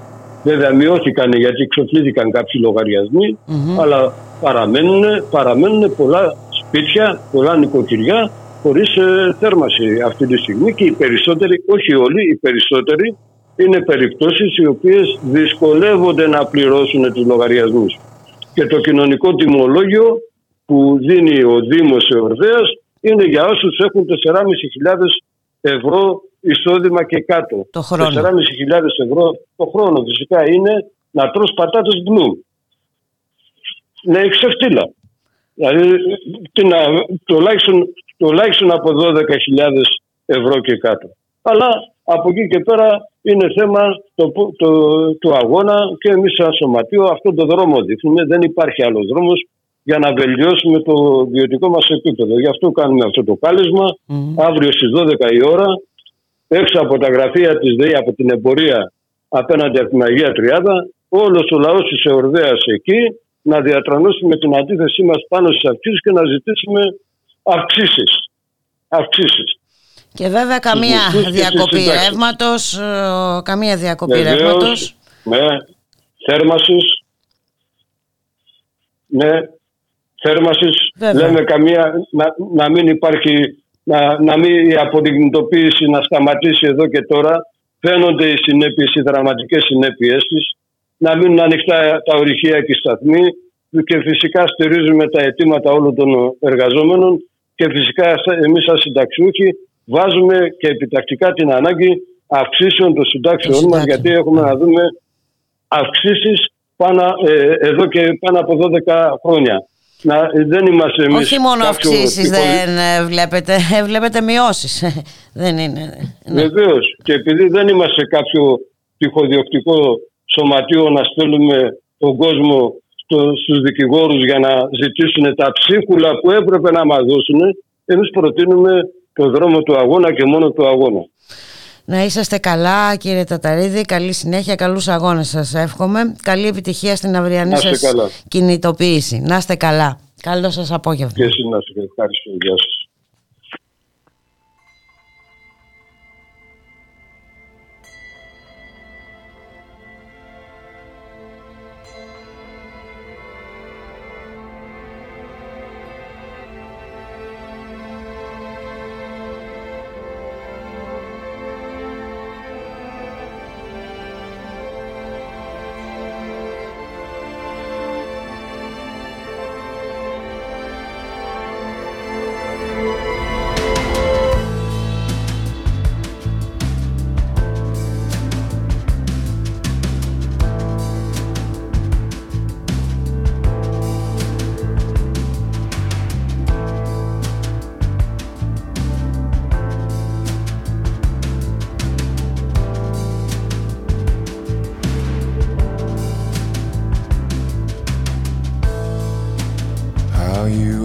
Up?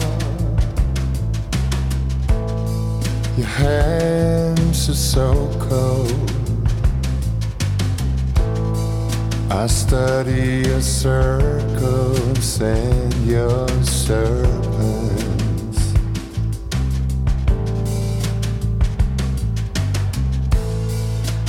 Maybe it's not enough. Nothing ever is. It always starts and ends with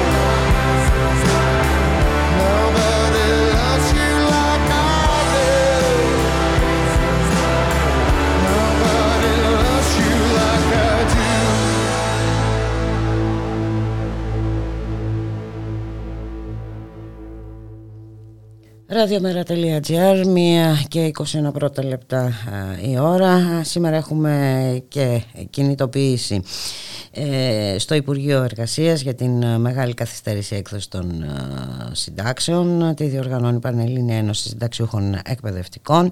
Να καλωσορίσουμε τον κύριο Τάσο Σταυρόπουλο, είναι πρόεδρος της Ένωσης, Πανελλήνιας Ένωσης Συνταξιούχων Εκπαιδευτικών. Καλό σας μεσημέρι κύριε Σταυρόπουλο. Γεια σας και καλό μεσημέρι και σε εσάς. Λοιπόν, σε, στις 2, ε, ή, αν δεν κάνω λάθος, η κινητοποίηση έξω από το Υπουργείο Στις Εργασίας. δύο έχουμε κινη- έξω από το Υπουργείο Εργασίας, ναι, ναι. Ωραία και βέβαια το θέμα είναι πολύ σοβαρό αλλά να πούμε ότι ακριβώς αυτή τη μεγάλη καθυστέρηση έκδοσης των συντάξεων επικαλείται και ο Υπουργός Εργασίας για να ιδιωτικοποιήσει επί της ουσίας την κοινωνική ε, ασφάλιση κύριε Σταυρόπουλη. Ακριβώς. Εμείς γνωρίζουμε όμως ότι όλοι οι Υπουργοί Εργασίας τα τελευταία χρόνια μας τάζουν ότι θα βγάλουν γρήγορα τις συντάξεις. Να θυμηθούμε ότι η κυρία Ξόγλου έλεγε από το Μάρτιο πήγαινε Σεπτέμβριο, Σεπτέμβριο, Δεκέμβρη και ότι θα τελειώσουν οι συντάξεις. Ο Βρούτσης έλεγε ότι μέσα με ένα πάτωμα ενός κουμπιού σε ένα λεπτό θα βγαίνει η κύρια και επικουρική σύνταξη και τώρα αυτή τη στιγμή είμαστε στο 2019 στην έκδοση των συντάξεων των εκπαιδευτικών τουλάχιστον στο 2019 το Μάλιστα. Νοέμβριο. Μάλιστα. Και βέβαια και οι επικουρικές συντάξεις είμαστε στο 2018. Είμαστε τέσσερα χρόνια πίσω. Αυτή είναι η αλήθεια. Εμείς γνωρίζουμε βέβαια ότι η έκδοση των συντάξεων είναι θέμα πολιτικής και δεν είναι θέμα ούτε υπαλλήλων που συνειδητά αφαίρεσαν τους υπαλλήλους από, το, από τις υπηρεσίες και βρισκόμαστε σε αυτή την κατάσταση. Μάλιστα, να, να θυμίσουμε έτσι και ότι ε, περνώντας αυτή την άποψη ότι το δημόσιο δεν μπορεί να ανταποκριθεί στην έκδοση των συντάξεων ανέλαβαν δράση τα δικηγορικά και λογιστικά γραφεία ε, έχουμε την παράδοση της επικουρικής σύνταξης σε ιδιωτικές ασφαλιστικές εταιρείες έτσι. Ε, και φυσικά φτάνουμε και στο σήμερα στο, τε- στο τελευταίο βήμα θα λέγαμε. Ένα τεράστιο θέμα ε, είναι αυτό ε, κύριε Σταυρόπουλε. Ε, μιλάω για το νομοσχέδιο που περνάει που θα ψηφιστεί στη Βουλή. Κι- κι- Κοιτάξτε να δείτε. Συνειδητή τους επιλογή ήταν η δημιουργία του ΕΦΚΑ, η αφέμαξη των υπαλλήλων από τον ΕΦΚΑ, η μεταθεσή τους από το ένα μια υπηρεσία στην άλλη, ώστε να μην βγαίνουν οι συντάξεις. Αυτή είναι η αλήθεια. Και οι δικηγόροι και οι λογιστές είναι μια, θα έλεγα, δικαιολογία ότι δήθεν θέλουν να βγάλουν γρήγορα τις συντάξεις, ενώ η ουσία είναι η παράδοση της κοινωνικής ασφάλισης σε ιδιωτικά χέρια. Αυτή είναι η αλήθεια και αυτό κρύβεται πίσω από αυτό. Άλλωστε, γνωρίζουμε ότι είναι αδύνατον οι δικηγόροι και οι λογιστές να βγάλουν συντάξεις του δημοσίου όταν το 80% των εκπαιδευτικών έχουν διαδοχική ασφάλιση 2 και 3 ταμεία. Γι' αυτό και οι δικηγόροι και οι λογιστές δεν αναλαμβάνουν το δημόσιο, αναλαμβάνουν μόνο ο ΙΚΑ, ο ΓΑ και ΤΕΒΕ, το πρώην ΤΕΒΕ δηλαδή ο ΑΕ, όπου αυτοί οι, συ- οι συνταξιούχοι έχουν μόνο ένα ταμείο. Αυτή είναι η αλήθεια. Μάλιστα. Ε, και εσείς τώρα α, θα συγκεντρωθείτε στο Υπουργείο Εργασίας με ποια ε- αιτήματα κύριε Σταυρόπουλο; Τα αιτήματα πρώτα-πρώτα η άμεση έκδοση των συντάξεων.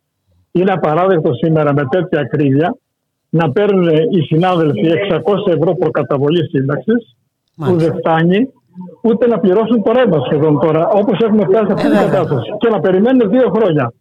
Είναι απαράδεκτο. Το Όπως πρώτο μας θέμα είπατε είναι η το άμεση- 19, από το 19 μάλιστα. ναι, το 19. Είναι η, η, η άμεση έκδοση των συντάξεων. Το δεύτερο θέμα είναι ότι έχει την ιδιωτικοποίηση επικουρική να, κα- και να σταματήσουν όλοι οι μνημονιακοί νόμοι και φυσικά και ο νόμος Κατρούγκαλου η κατάργηση που το έχουμε έτοιμα διότι ο νόμος Κατρούγκαλου για δεκαετίες υποθηκεύει το θέμα των συντάξεων.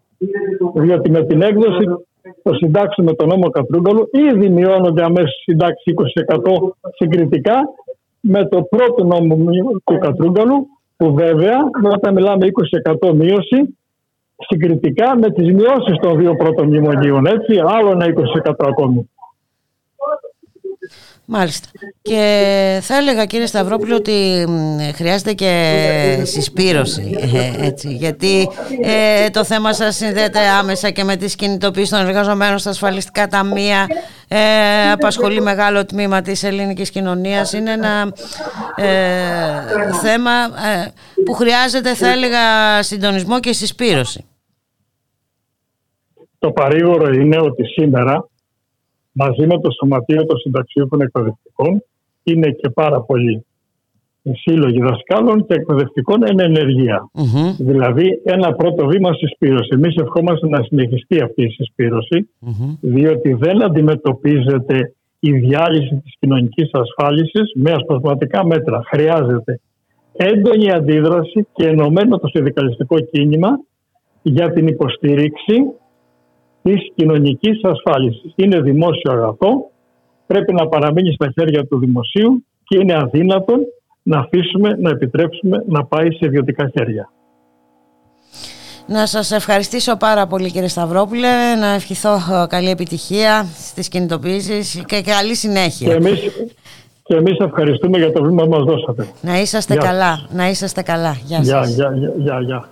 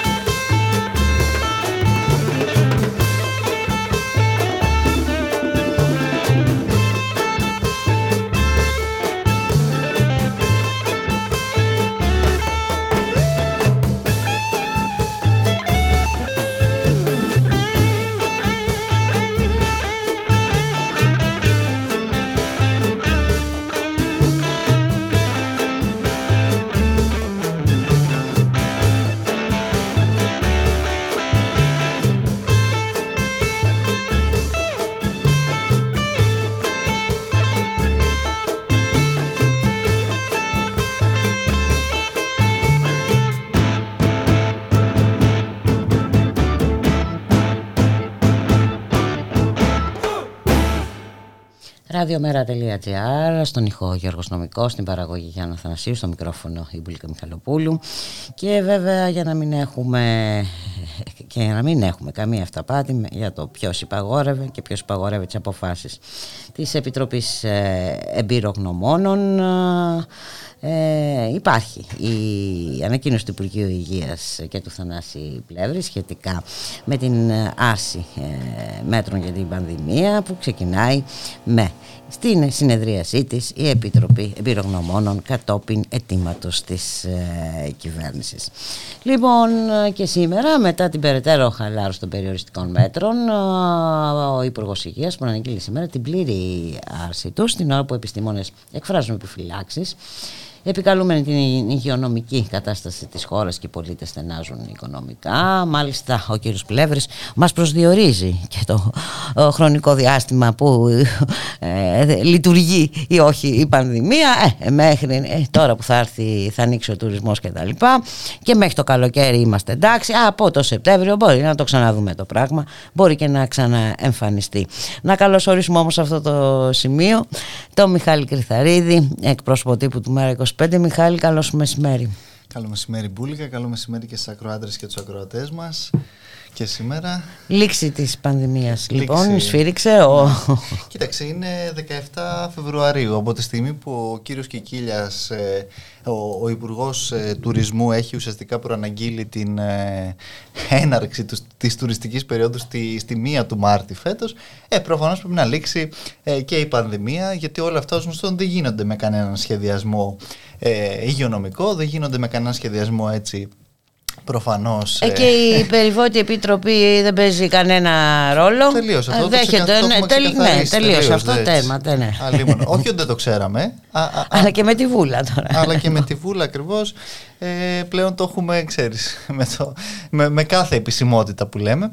Και εντάξει, εδώ βέβαια να πούμε ότι έχουμε ξεπεράσει τις 25.000 έτσι, ανθρώπους που έχουμε χάσει και επίσης εδώ ε, πέραν όλων των άλλων, πέρα του πρωταθλητισμού που έχει η κυβέρνηση του Κυριάκου Μητσοτάκη όσον αφορά την ακρίβεια, όσον αφορά όλα αυτά τα οποία συζητάμε, έχει και καθημερινά σχεδόν έτσι, τους θανάτους σε ένα εκατομμύριο που, που και αυτό είναι ένα τεράστιο ζήτημα και το οποίο βέβαια και αυτό με όλη αυτή την κατάσταση πλέον ούτε ε, συζητιέται, ούτε υπάρχει και πραγματικά η οποιαδήποτε ε, ανάληψη της ευθύνης για όλα αυτά, αλλά θυμόμαστε πολύ καλά πως η κυβέρνηση Μπούλικα έχει αντιμετωπίσει ακόμα και τις ε, συμβουλές και τις ε, εκθέσεις και τα πάντα τα οποία έχει, έχουν υποβάλει σε αυτήν μέχρι και η συμβουλή της. Οι άνθρωποι με τους οποίους υποτίθεται καθημερινά ο Πρωθυπουργός ε, είχε και τις ε, σχετικές ενημερώσεις. Τώρα από εκεί έπειτα και τα μέτρα τα οποία υπήρχαν πάντα ήταν μέτρα αυτά τα οποία και εμείς εδώ έχουμε πει πάρα πολλές φορές και τα έχουμε έτσι καταγγείλει από τη μία και διακομωδήσει από την άλλη μέτρα τα οποία δεν έχουν καμία σχέση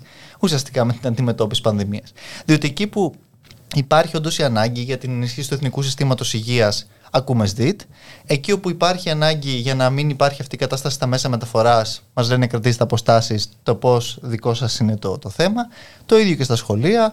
Το ίδιο δυστυχώς και στα δημόσια νοσοκομεία. Οπότε πραγματικά ε, δεν, δεν, δεν υπήρχε ποτέ και κάποια σοβαρή αντιμετώπιση. Το, το, το περιβόητο δίκτυο των τεστ μπουλικα που συζητάμε εδώ και δύο χρόνια δεν έχει υπάρξει ποτέ. Ε, οι, οι γιατροί και οι δημόσιες δαπάνες για την υγεία πετσοκόβονται και αποψηλώνονται αντί να ενισχύονται. Τη στιγμή που βέβαια Rafale, Belharra και τα σχετικά είναι εκτός δημοσιονομικών, έτσι. Ε, και βέβαια έτσι όλα αυτά μέσα ξανά. Ασφάλεια για τους πολίτες σε μια χώρα που Ναι. στο τέλος δεν θα έχει πολίτες. Σε μια χώρα που είναι υγειονομικά ανασφαλής, οικονομικά ανασφαλής, εργασιακά ανασφαλής, ε, στεγαστικά ανασφαλής, ε, διατροφικά οριακά ανασφαλής. Είδαμε και σήμερα έτσι την, ε, την ηλικιωμένη που π- π- έχουμε φτάσει σε αυτό το σημείο. Και βέβαια η εταιρεία δεν έχει και καμία ε, κοινωνική ευαισθησία, διότι ξέρεις αυτοί έχουν τις ε, περιβόητες κοινωνικές εταιρικές ευθύνες μόνο άμα είναι για καμιά διαφήμιση, για τα μάτια του κόσμου, για να γίνει καμιά Βέβαια. δωρεά παρουσία των γνωστών ε, και μη εξαιρεταίων φιλανθρώπων ε, Είναι της τρομερό, χώρας. ενώ υπήρχε προσφορά α, από πελάτες του καταστήματος Ναι, ναι. να πληρώσουν. Όχι, είναι ζήτημα τιμής, ε, Μπούλικα, έτσι. Ε, αυτό ε, δείχνουν εδώ. Και βέβαια, ξέρεις ποιο είναι το, το θέμα, ότι και ποιος θα προστατεύσει αυτούς τους ανθρώπους; Μήπως θα τους προστατεύσει η δικαιοσύνη μετά; Οπ, σωθήκαμε. Έτσι. Ε, αλλά δυστυχώς αυτή εκεί έχει φτάσει η, η κατάσταση και αν θέλεις ε, κιόλας νομίζω ότι και μία χαρακτηριστική ε, αντίθεση που χρησιμοποίησε και το προϊογραμματέας μας στη συνέντευξη που έδωσε στο Γιώργο τον Παπαδάκη στο Καλημέρα Ελλάδα, Μμμ. όπου πραγματικά αυτό το οποίο συμβαίνει ακόμα και σήμερα που έχουμε τα μπλόκα των αγροτών έτσι, στη, ε, σε διάφορα πλέον σημεία της χώρας, γιατί και, και αυτοί δεν ξέρουν πώς θα τα βγάλουν πέρα, πώς θα μπουν στο χωράφι να καλλιεργήσουν, με τι τιμές, διότι εδώ τα καύσιμα καταλαβαίνεις πώς επηρεάζουν όλη αυτή την κατάσταση. Τη στιγμή που, που για τους εφοπλιστές και αυτή η κυβέρνηση και οι προηγούμενες βέβαια έχουν φροντίσει να έχουν αφορολόγητο πετρέλαιο. Την ίδια στιγμή οι αγρότες δεν μπορούν με αφορολόγητο, να βάλουν αφορολόγητο πετρέλαιο στα τρακτέρ τους για να μπορέσουν να καλλιεργήσουν, για να μπορέσουν έτσι να ζήσουν τις τις οικογένειές τους ε, κτλ. Και βέβαια όλα Να αυτά. καλλιεργήσουν και να μπορέσουμε και εμείς να φάμε Και κάποτε. για να μπορέσουμε Ε. και εμείς να φάμε που λες και όλα αυτά μέσα σε όλη αυτή την, ε, τη- τη- την κατάσταση. Έτσι. Με- μέσα σε, μια, σε ένα κύμα ακρίβειας πραγματικά τρομακτικό, πρωτοφανές και το μόνο το οποίο κάνει ε, η κυβέρνηση είναι να μας λέει περιμένετε ουσιαστικά. Έτσι, δεν, δεν, δεν, δεν κάνει τίποτα άλλο και το περιμένετε κιόλας δεν έχει και αυτό, δεν κρύβει και αυτό καμία λύση. Είναι απλώς μια μετάθεση στο μέλλον που- και μέσα ε, σε, σε Δεν μια μεταθέτει συνθήκη- όμως σε κανένα μέλλον της ιδιωτικοποίησης των πάντων. Ε. όχι, όχι. Γιατί να τις μεταθέσει. Και σήμερα ψηφίζεται και η, η- το, το επέσχυντο αυτό νομοσχέδιο για τον ΕΦΚΑ, ε, που και εκεί εντάξει, τα αναλύσαμε και χθες. Ε, ε, τοποθετήθηκε και χθες ο γραμματέας Μμμ. του ΜΕΡΑ25 στη, στη Βουλή για το συγκεκριμένο νομοθέτημα. Και σήμερα νομίζω η βουλεύτριά μας, η Αγγελική Αδαμοπούλα, αλλά έτσι γενικότερα υπά- και, και, και η δική μας αγορήτρια χθες, η Μαρία Παντζίδη, γενικότερα ε, έχουν καταδειχθεί όλα αυτά τα, τα, τα σημεία τα οποία πραγματικά έτσι οδηγούν στο, Και στη, όχι στη μόνο πλήρη και από τους κατεδάφιση. φορείς της κοινωνικής Από τους ασφάλειας. φορείς. Και εδώ να πούμε μπουλικα, διότι και αυτό έτσι αξίζει μια σημείωση, ότι χθες το κίνημα αλλαγής στην πρόταση, στην ε, ένσταση αντισταγματικότητα, την οποία καταθέσαμε εμείς και ο ΣΥΡΙΖΑ κατέθεσε μία και αυτός έτσι αντίστοιχα, ψήφισε παρόν. Διότι Μάλιστα. ε, δεν διαλύεται προφανώς η κοινωνική ασφάλιση με το συγκεκριμένο νομοθέτημα για το, για, για το κίνημα αλλαγής και την ε, νέα του ενδεχομένως ε, αυτή η ηγεσία, διότι ξέρεις, και καλό είναι και αυτά να μένουν ε, στην, ε, στη συνείδηση και τη, τη στιγμή ξέρεις, που, που πλάθονται όλα αυτά τα πολύ ωραία αφηγήματα που ακούμε κατά καιρούς και ο, ο νέος πρόεδρος, ο κ. Ανδουλάκη, ο οποίος δεν πολύ τοποθετείται κιόλας πολιτικά. Η, η ψήφος όμως του, του κόμματος χθες, το συγκεκριμένο νομοθέτημα που ε, έχουμε έτσι αναλύσει τι κάνει και με τα ακίνητα και με τα Golden Boys της Νέας Δημοκρατίας που θα φροντίζουν να έχουν Και τους με τις μισθούς. απευθείας αναθέσεις. Και με τις απευθείας αναθέσεις ακριβώς. Ε, έτσι, ε, και, και εκεί είναι ένα τεράστιο ζήτημα. Και ξέρεις, Μπούλικα, το ζήτημα των απευθείας αναθέσεων είναι και ένα ε, ευρύτερο ζήτημα για την, για την κυβέρνηση, η οποία ε, ουσιαστικά έτσι από τη μία ε, μας λέει Όπω συνήθως, ότι λεφτά δέντρα δεν υπάρχουν, αλλά από την άλλη και ο τρόπος αυτός με τον οποίο γίνονται όλες αυτές οι ιστορίες και που έχει φροντίσει να διευρύνει και όλα τα όρια των συμβάσεων για τις οποίες μπορεί να κάνει τις απευθείας αναθέσεις, πραγματικά έτσι προειδεάζουν και δείχνουν όλη αυτή την, ε, την κατάσταση. Εντάξει, νομίζω ότι είναι όλα αυτά έτσι ένα μείγμα και ένα πάζλ το οποίο είναι εξαιρετικά ε, δυστοπικό αλλά σε κάθε περίπτωση ε, μπορεί η κοινωνία και πρέπει η κοινωνία να την παλέψει νομίζω και τώρα υπήρχε και μια συγκέντρωση έξω από το Υπουργείο Πολλές Εργασίας συγκεντρώσεις είχες σήμερα. ναι. Και στο Υπουργείο Εργασίας. χθες, νομίζω, τον, πάλι από τους είχε. ε, ανθρώπους του πολιτισμού είχε κινητοποιήσεις και όπως είπαμε και πριν και από είναι- τους συνταξιούχους εκπαιδευτικούς Α, αυτό συνεχίζουν ξαναλέω να παραμένουν και οι αγρότες ε, στα μπλόκα. Γενικότερα υπάρχει μια, ε, θα έλεγα, κινητοποίηση της, ε, της κοινωνίας απέναντι πραγματικά σε μια κατάσταση που δεν, η δεν οποία την όμως, αντέχει.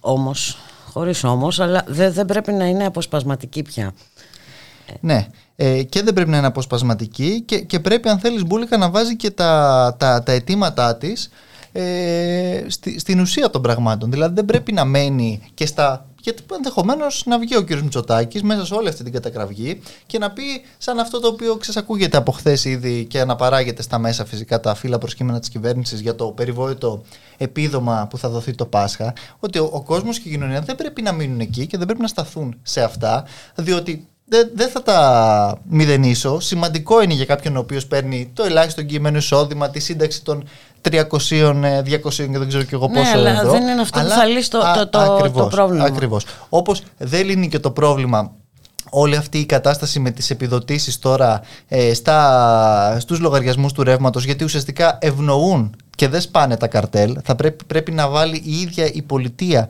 ένα πλαφόν σε αυτά, να πάψουν να κερδοσκοπούν ακόμα και μέσα σε αυτές τις συνθήκες, διότι κερδοσκοπούν. Υπάρχει ένα περιθώριο που μέσα σε αυτή την κατάσταση αυτοί βγάζουν υπερκέρδη. Και αυτό είναι εγκληματικό κιόλας πέραν όλων των αλμπούλικα, αλλά κάποιοι τους αφήνουν να το κάνουν αυτό. Και εδώ επίσης δυστυχώς οι ευθύνες φέρνουν έτσι την υπογραφή και της φερόμενης ως πρώτης κυβέρνησης εντός πάρα πολλών εισαγωγικών φυσικά ε, της της αριστεράς, που δημιούργησε αυτό το έγκλημα του χρηματιστηρίου της ενέργειας, που καθημερινά έτσι ε, βγάζει αυτές τις ε, τις τιμές στο οριακό τους κόστος, στην ανώτατη δηλαδή τιμή, ούτε καν στο μέσο κόστος και κάποιοι φροντίζουν έτσι να έχουν ένα τεράστιο ποσοστό κέρδους σε συνθήκες, ξαναλέω, που η κοινωνία χυμάζεται, έτσι, που δεν μπορεί να πληρώσει το ρεύμα. Χθες επίσης βγήκε μια γυναίκα από τη Ρόδο και ξεκίνησε απεργία πείνας γιατί της ήρθε λογαριασμός 3.800 ευρώ, νομίζω. Δηλαδή, α- αν είναι δυνατόν. Πώς θα τα πληρώσεις πραγματικά αυτή η γυναίκα και το κάθε νοικοκυριό; Δεν είναι έτσι η συγκεκριμένη περίπτωση. Και αυτό δεν, δεν αλλάζει με το ότι πάνω θα υπάρχει μια σημείωση που θα λέει ότι ο κύριος Κρέκας, ο οποίος προέβλεπε 2 και 3 ευρώ αυξήσεις του λογαριασμούς, πληρώνει ένα μέρος αυτό. Γιατί εντάξει, αυτό είναι δωράδρο. Όταν πάλι δεν θα έχει να δώσει τα 3.600 ευρώ η γυναίκα. Εντάξει, τρομερά α, πράγματα. Πάμε για ένα μουσικό διάλειμμα.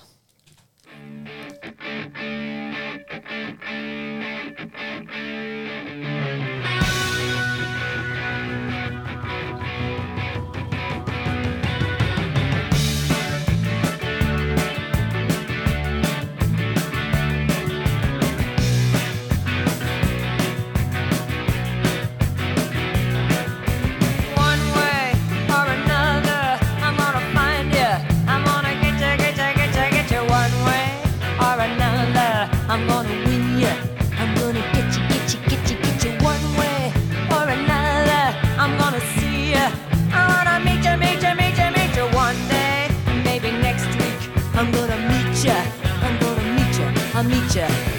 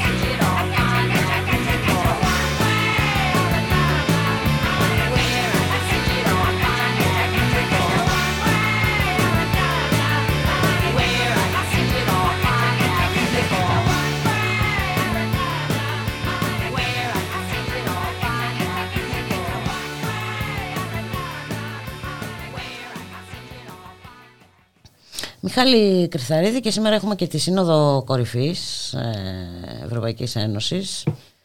Έτσι, αναμένεται να συζητήσουν ε, για τις σχέσεις ε, Ευρωπαϊκής Ένωσης Αφρικής αλλά μάλλον άλλο είναι το ζητούμενο. Α, αλλού το θα ζητούμενο εστιάσει. ποιες θα είναι οι κυρώσεις κατά της ε, Ρωσίας. Ε, σύμφωνα με αξιωματούχους, η πρόεδρος της Επιτροπής, η γνωστή κυρία Ούρσουλα. Φοντε, Ούρσουλα, ναι, ναι, άστο το Φοντέρ, γιατί εντάξει, ε, θα ενημερώσει τους ηγέτες σχετικά με το προτινόμενο πακέτο κυρώσεων της Ευρωπαϊκής Ένωσης κατά της Ρωσίας, το οποίο πλέον είναι έτοιμο. Γιατί είναι έτοιμο; Γιατί, κοίταξε, Τι μπουλίκα, κάνει όλες η αυτές- Ρωσία, λέω. Όλες εισέβαλε αυτές- και... Εισέβαλε χθες, Ε, δεν Μπορεί εισέβαλε. να εισβάλλει όμως. 16 του μηνός ήταν χθες.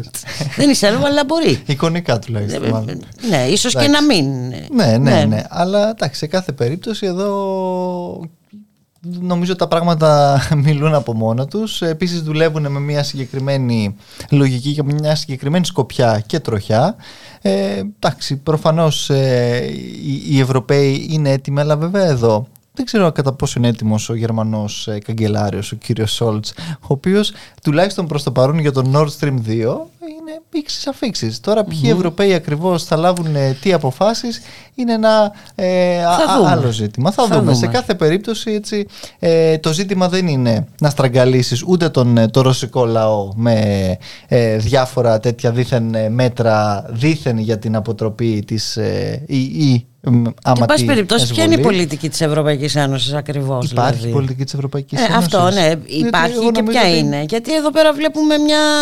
Εδώ νο- Ε, έχουμε μία, θα έλεγα, γα- γαλλική πολιτική της Ευρωπαϊκής Ένωσης από τη μία που συντάσσεται σε μεγάλο βαθμό με την ε, Ουάσιγκτον έτσι και το, το ΝΑΤΟ και, και αυτούς τους, ε, τους σχεδιασμούς. Και έχουμε από την άλλη μια Γερμανία η οποία ναι μεν ανήκει όντως και αυτή σε αυτή την, ε, τη λογική και τη συμμαχία από την άλλη όμως προσπαθεί να προστατεύσει και τα συμφέροντα και τα Συμφέροντα. βιομηχανικά έτσι, της, ε, της Γερμανίας που έχουν ανάγκη και εκεί το, το φυσικό αέριο και τα σχετικά αλλά εδώ νομίζω ότι και τα όσα ε, ανέφερε χθες ο, ο Γιάννης ο Βαρουφάκης ε, στη Βουλή και για το συγκεκριμένο ζήτημα ε, λόγω της, ε, της συγκυρίας φυσικά είναι χαρακτηριστικά για το ποιοι κιόλας, εν πάση περιπτώσει, φέρουν και την ευθύνη ακόμα μπουλικα για όλη αυτή την, την κατάσταση και ποιοι τραβούν ουσιαστικά το σκηνή στα άκρα.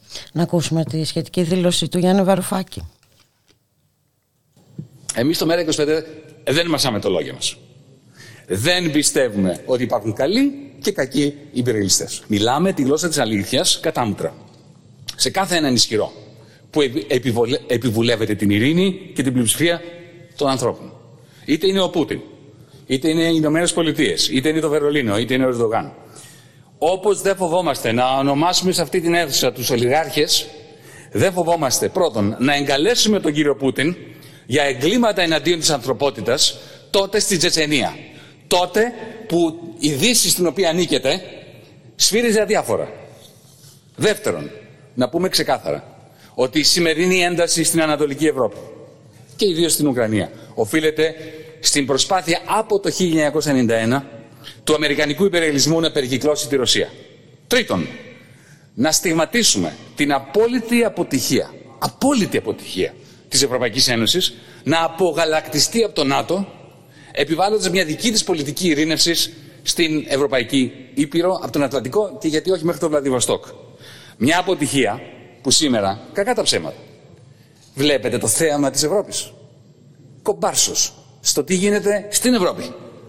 Βλέπετε την κατάρρευση της γενέθλιας ιδέας της Ευρωπαϊκής Ένωσης. Τι είχε υποσχεθεί η Ευρωπαϊκή Ένωση, ότι δεν θα γίνει ξανά πόλεμο στην Ευρώπη. Καταραίει αυτή η γενέθλια υπόσχεση εδώ, σήμερα. Θλιβόμαστε πραγματικά ως, ε, ως διεθνιστές, ως ευρωπαϊστές, θλιβόμαστε για αυτό το θέμα μιας Ευρωπαϊκής Ένωσης κομπάρσου και θυμόμαστε αυτό που είχε πει όταν κάποτε ρώτησαν τον Μα- Μαχάτμα Γκάντι ποια ήταν η άποψή του για τον ευρωπαϊκό πολιτισμό και τον βρετανικό πολιτισμό συγκεκριμένα. Είχε πει θα ήταν μια πολύ καλή ιδέα. Αυτό πιστεύουμε και εμείς για την Ευρωπαϊκή Ένωση. Θα ήταν μια πολύ, πολύ καλή ιδέα να έχουμε μια Ευρωπαϊκή Ένωση. Και βέβαια ο γραμματέας του Μέρα 25 αναφέρθηκε και στο, στην περιβόητη ρίση του Κυριάκου Μητσοτάκη ότι κάθε ε, πολιτική διαφωνία σταματά εκεί που ξεκινά το συμφέρον της ε, πατρίδας. Το εθνικό μέτωπο, το περιβόητο. Το- έτσι. ναι, ναι, ναι. Α, θα Αυτό ακού- που δεν μπορούμε να απέχουμε Ναι, σύμφωνα με βέβαια. τον κύριο Ε, Μητσοτάκη. Να ακούσουμε. Ο κ. Μητσοτάκης, χθες από αυτό το βήμα, μας είπε ότι όσα κόμματα αρνηθήκαμε να υπερψηφίσουμε τις αγο- αγορές σας, είμαστε, λέει, εκτός εθνικού μετόπου. Εξαιρετικό αυτό. Ε; Σε λίγο θα μας πει, θα μας αποκαλέσετε και εθνομιάσματα. Για να θυμηθείτε και τα παλιά σας. Πληρώνουμε για ραφάλ και για φρεγάτες, ώστε να συνδράμουμε, λέει, τη Σαουδική Αραβία και τα Ενωμένα Αραβικά Εμμυράτα στα εγκλήματα πολέμου που κάνουν εναντίον του λαού της Ιεμένης και σε λίγο, το υπογράψατε αυτό, είναι στην Ελληνογαλλ- Ελληνογαλλική Συμφωνία. Θα συνδράμουμε και τον κύριο Μακρόν να στείλουμε στρατό, λέει, στο Σαχέλ. Ε, όχι κυρίες και κύριοι της Νέας Δημοκρατίας, δεν θα υπερψηφίσουμε ποτέ τη σπατάλη 10 δις ενός χρεοκοπημένου λαού για να συνδράμουμε στους υπεριαλισμούς τους Αμερικανικούς, τους Γαλλικούς, τους Σαουδαραβικούς. Και σας επιστρέφουμε την κατηγορία περί διάσπαση του εθνικού μετόπου. Εσείς διασπάτε το εθνικό μέτωπο, βουλιάζετε κι άλλο τη χώρα στην ίδια, στην ίδια βαθύτατη χρεοκοπία, με αγορές οπλικών συστημάτων τα οποία θέτεται στη διάθεση των υπονομευτών της ειρήνης στην ευρύτερη περιοχή, σε εκείνους που δεν κάνουν τίποτα για να εξασφαλίσουν την άμυνά μας. Αυτή την ώρα που πυκνώνουν τα σύννεφα ενός πολέμου, σε μια απόσταση, ξέρετε από την Αλεξανδρούπολη, η Οδυσσός είναι πιο κοντά από ότι είναι το Ηράκλειο της Κρήτης από την Αλεξανδρούπολη. Και θέλω ένα συγκεκριμένο ερώτημα. Η πρόσφατη Ελληνοαμερικανική Αμυντική Συμφωνία τι κάνει; Προστατεύει την Αλεξανδρούπολη ή την εκθέτει σε κίνδυνο; Και να πούμε Μιχάλη Κρυθαρίδη η προστασία και η ασφάλεια επιβάλλει και πνιγμούς και ε, ανθρώπων στο Αιγαίο. Γιατί εδώ έχουμε σήμερα μια, βγήκε στη δημοσιότητα μια πολύμηνη δημοσιογραφική έρευνα μέσω ενημέρωση από τη Βρετανία, την Ολλανδία, τη Γαλλία και τη Γετρα- ε, Γερμανία ε, που αποκαλύπτει δολοφονικές ενέργειες του ελληνικού λιμενικού το οποίο στο πλαίσιο παράνομων και βίων επαναπροωθήσεων δεν διστάζει να ρίχνει πρόσφυγες στη θάλασσα είτε γνωρίζουν κολύμπη είτε όχι θα τη δούμε εκτενέστερα ενδεχομένως αύριο αυτή την έρευνα. Μέχρι στιγμής δεν έχουμε καμία απάντηση από το λιμενικό Και ούτε θα υπάρξει φαντάζομαι μπουλίκα. Εδώ εξάλλου η κυβέρνηση διαρκώς βγάζει τρελούς όσους ε, καταδεικνύουν όλα αυτά τα εγκλήματα τα οποία συντελούνται στα σύνορα. Εγκλήματα τα οποία βέβαια συντελούνται με την ανοχή και τη συνενοχή και της ίδιας της Ευρωπαϊκής Ένωσης. Δεν πρέπει να ξεχνάμε ότι ουσιαστικά μαζί με τη Frontex γίνονται αυτά και μάλιστα η Frontex γι' αυτά είναι κατηγορούμενη στα Μμμ. ευρωπαϊκά δικαστήρια. Ενώ και το Ευρωπαϊκό Κοινοβούλιο αλλά και η ίδια η Ευρωπαία Επίτροπος η κυρία Γιώχανσον ε, έχουν πολλές φορές εκφραστεί για τα συγκεκριμένα ζητήματα. Βέβαια και η πατιαρμοστία του ΟΗΕ προφανώς και αυτή καταγγέλει όλη αυτή την κατάσταση. Αλλά εδώ θυμόμαστε πολύ καλά ότι ο κ. Μητσοτάκης, άμα ακούσει κάτι τέτοιο για αυτά τα οποία κάνει και το ελληνικό λιμενικό ε, και ο ε, υπουργός, ο κ. Μηταράκης, ο οποίος βράβευε και όλα τον εκτελεστικό διευθυντή της Frontex για την προστασία αυτή των συνόρων εδώ. Ε, Προφανώς εκεί θυμόμαστε ότι εξοργίζεται. Θυμόμαστε και το σχετικό περιστατικό που θύχτηκε ο Πρωθυπουργός στο, στο Μέγαρο έτσι Μαξίμου, αλλά αυτή είναι ακριβώς ε, η ασφάλεια των περιβόητων συνόρων για την οποία μας μιλούν.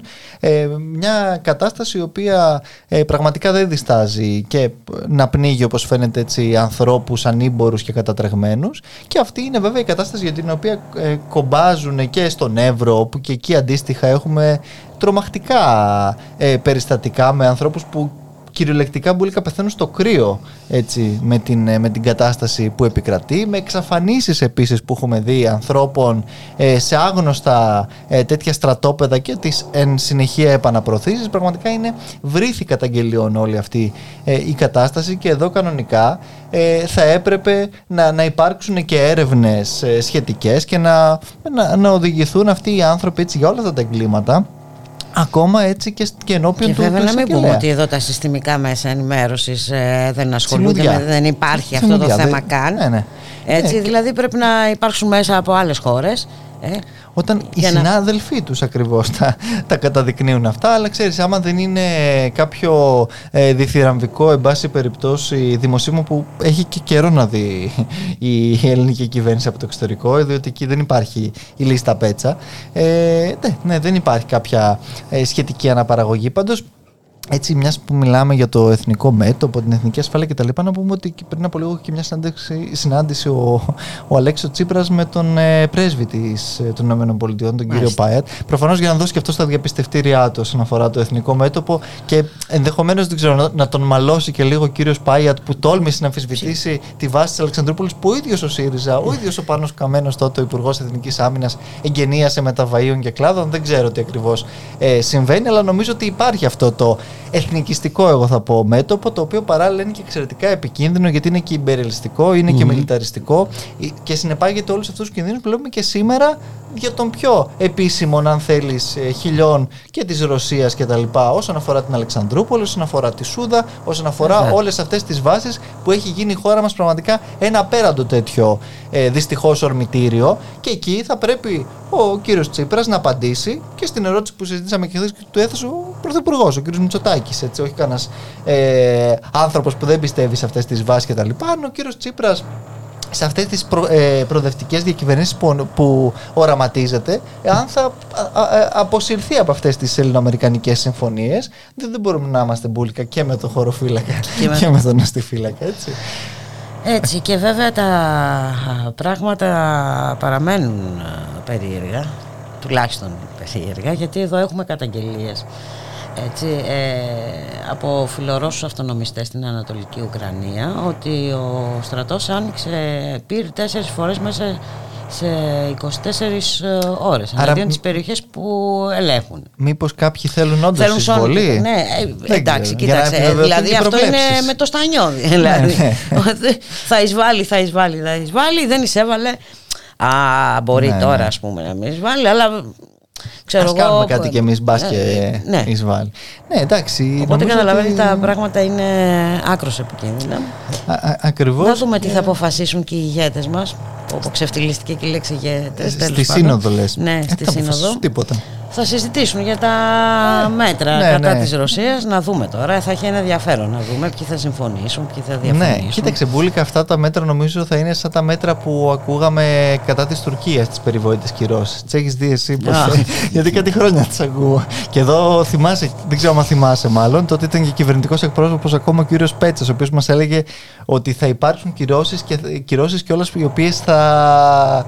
τέλος πάντων θα είναι και πολύ έτσι, δύσκολες για τον, για τον Θα τον κύριο Ερντογάν. δυσκολέψουν τον κύριο Ναι, Ερντογάν. ο, ο, ο οποίος βέβαια μιας και προχθές υποτίθεται ενισχύθηκε η άμυνα της χώρας και τα λοιπά, από, από ό,τι βλέπω έχει εντείνει την συζήτηση αυτές τις μέρες για την αποστρατικοποίηση των Των νησιών. νησιών, ναι. Ευτυχώς δηλαδή πραγματικά που το εθνικό μέτωπο φροντίζει ε, για την ασφάλεια της χώρας και για τη μείωση την- των εντάσεων και την ειρήνη στην περιοχή Μπούλικα. Έτσι. Η ώρα πλησιάζει δύο. Πρέπει να αποχαιρετήσουμε τους ακροατές και τις ακροάτριες. Να τους ευχηθούμε να είναι όλοι και όλες καλά. Καλώς έχω τον πρόγραμμα τον εμείς θα τα ξαναπούμε αύριο στις 12 το μεσημέρι. Να μην ξεχάσετε παρακαλώ στις 10 είναι η εκπομπή της Πάολας Ρεβενιώτη. Θα Με- έχει καλεσμένο Ένα το, σπουδαίο- ένα σπουδαίο φωτορεπόρτερ, το Μάριο Λόλο.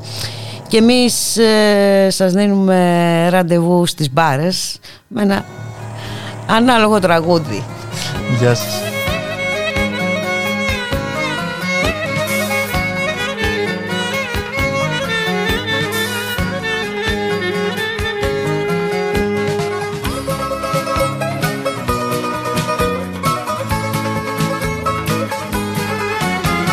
Ανέβα στο τραπέζι μου κούκλα μου γλυκιά Χόρεψε και σπάστα όλα τούτη τη βραδιά Ανέβα στο τραπέζι μου κούκλα μου γλυκιά Χόρεψε και σπάστα όλα τούτη τη βραδιά.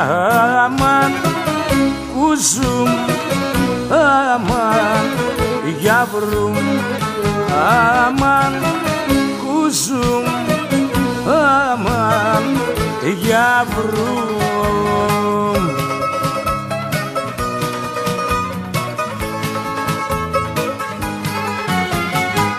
Πάρε το τέφι, ήρθα στο κέφι Μη μου χαλάς τα χουστά Σπάς το κορμί σου, έλα κουνήσου Και τίναξε τη φούστα Φέρτε να πιω να ξημερωθώ. Πω πω πω πω πω, μια κοπέλα π' αγαπώ. Φέρτε να πιω να ξημερωθώ. Πω πω πω πω πω μια κοπέλα που αγαπώ.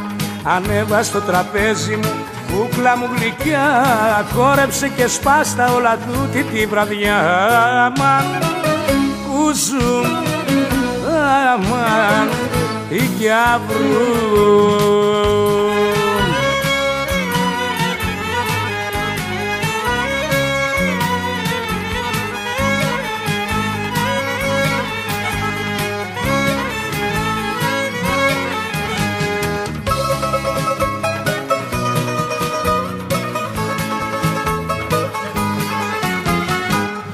Αγκαλιάσέ με και φίλησέ με και ό,τι θέλει ας γίνει Μόνο κακία και μοχθηρία μες στη ζωή θα μείνει.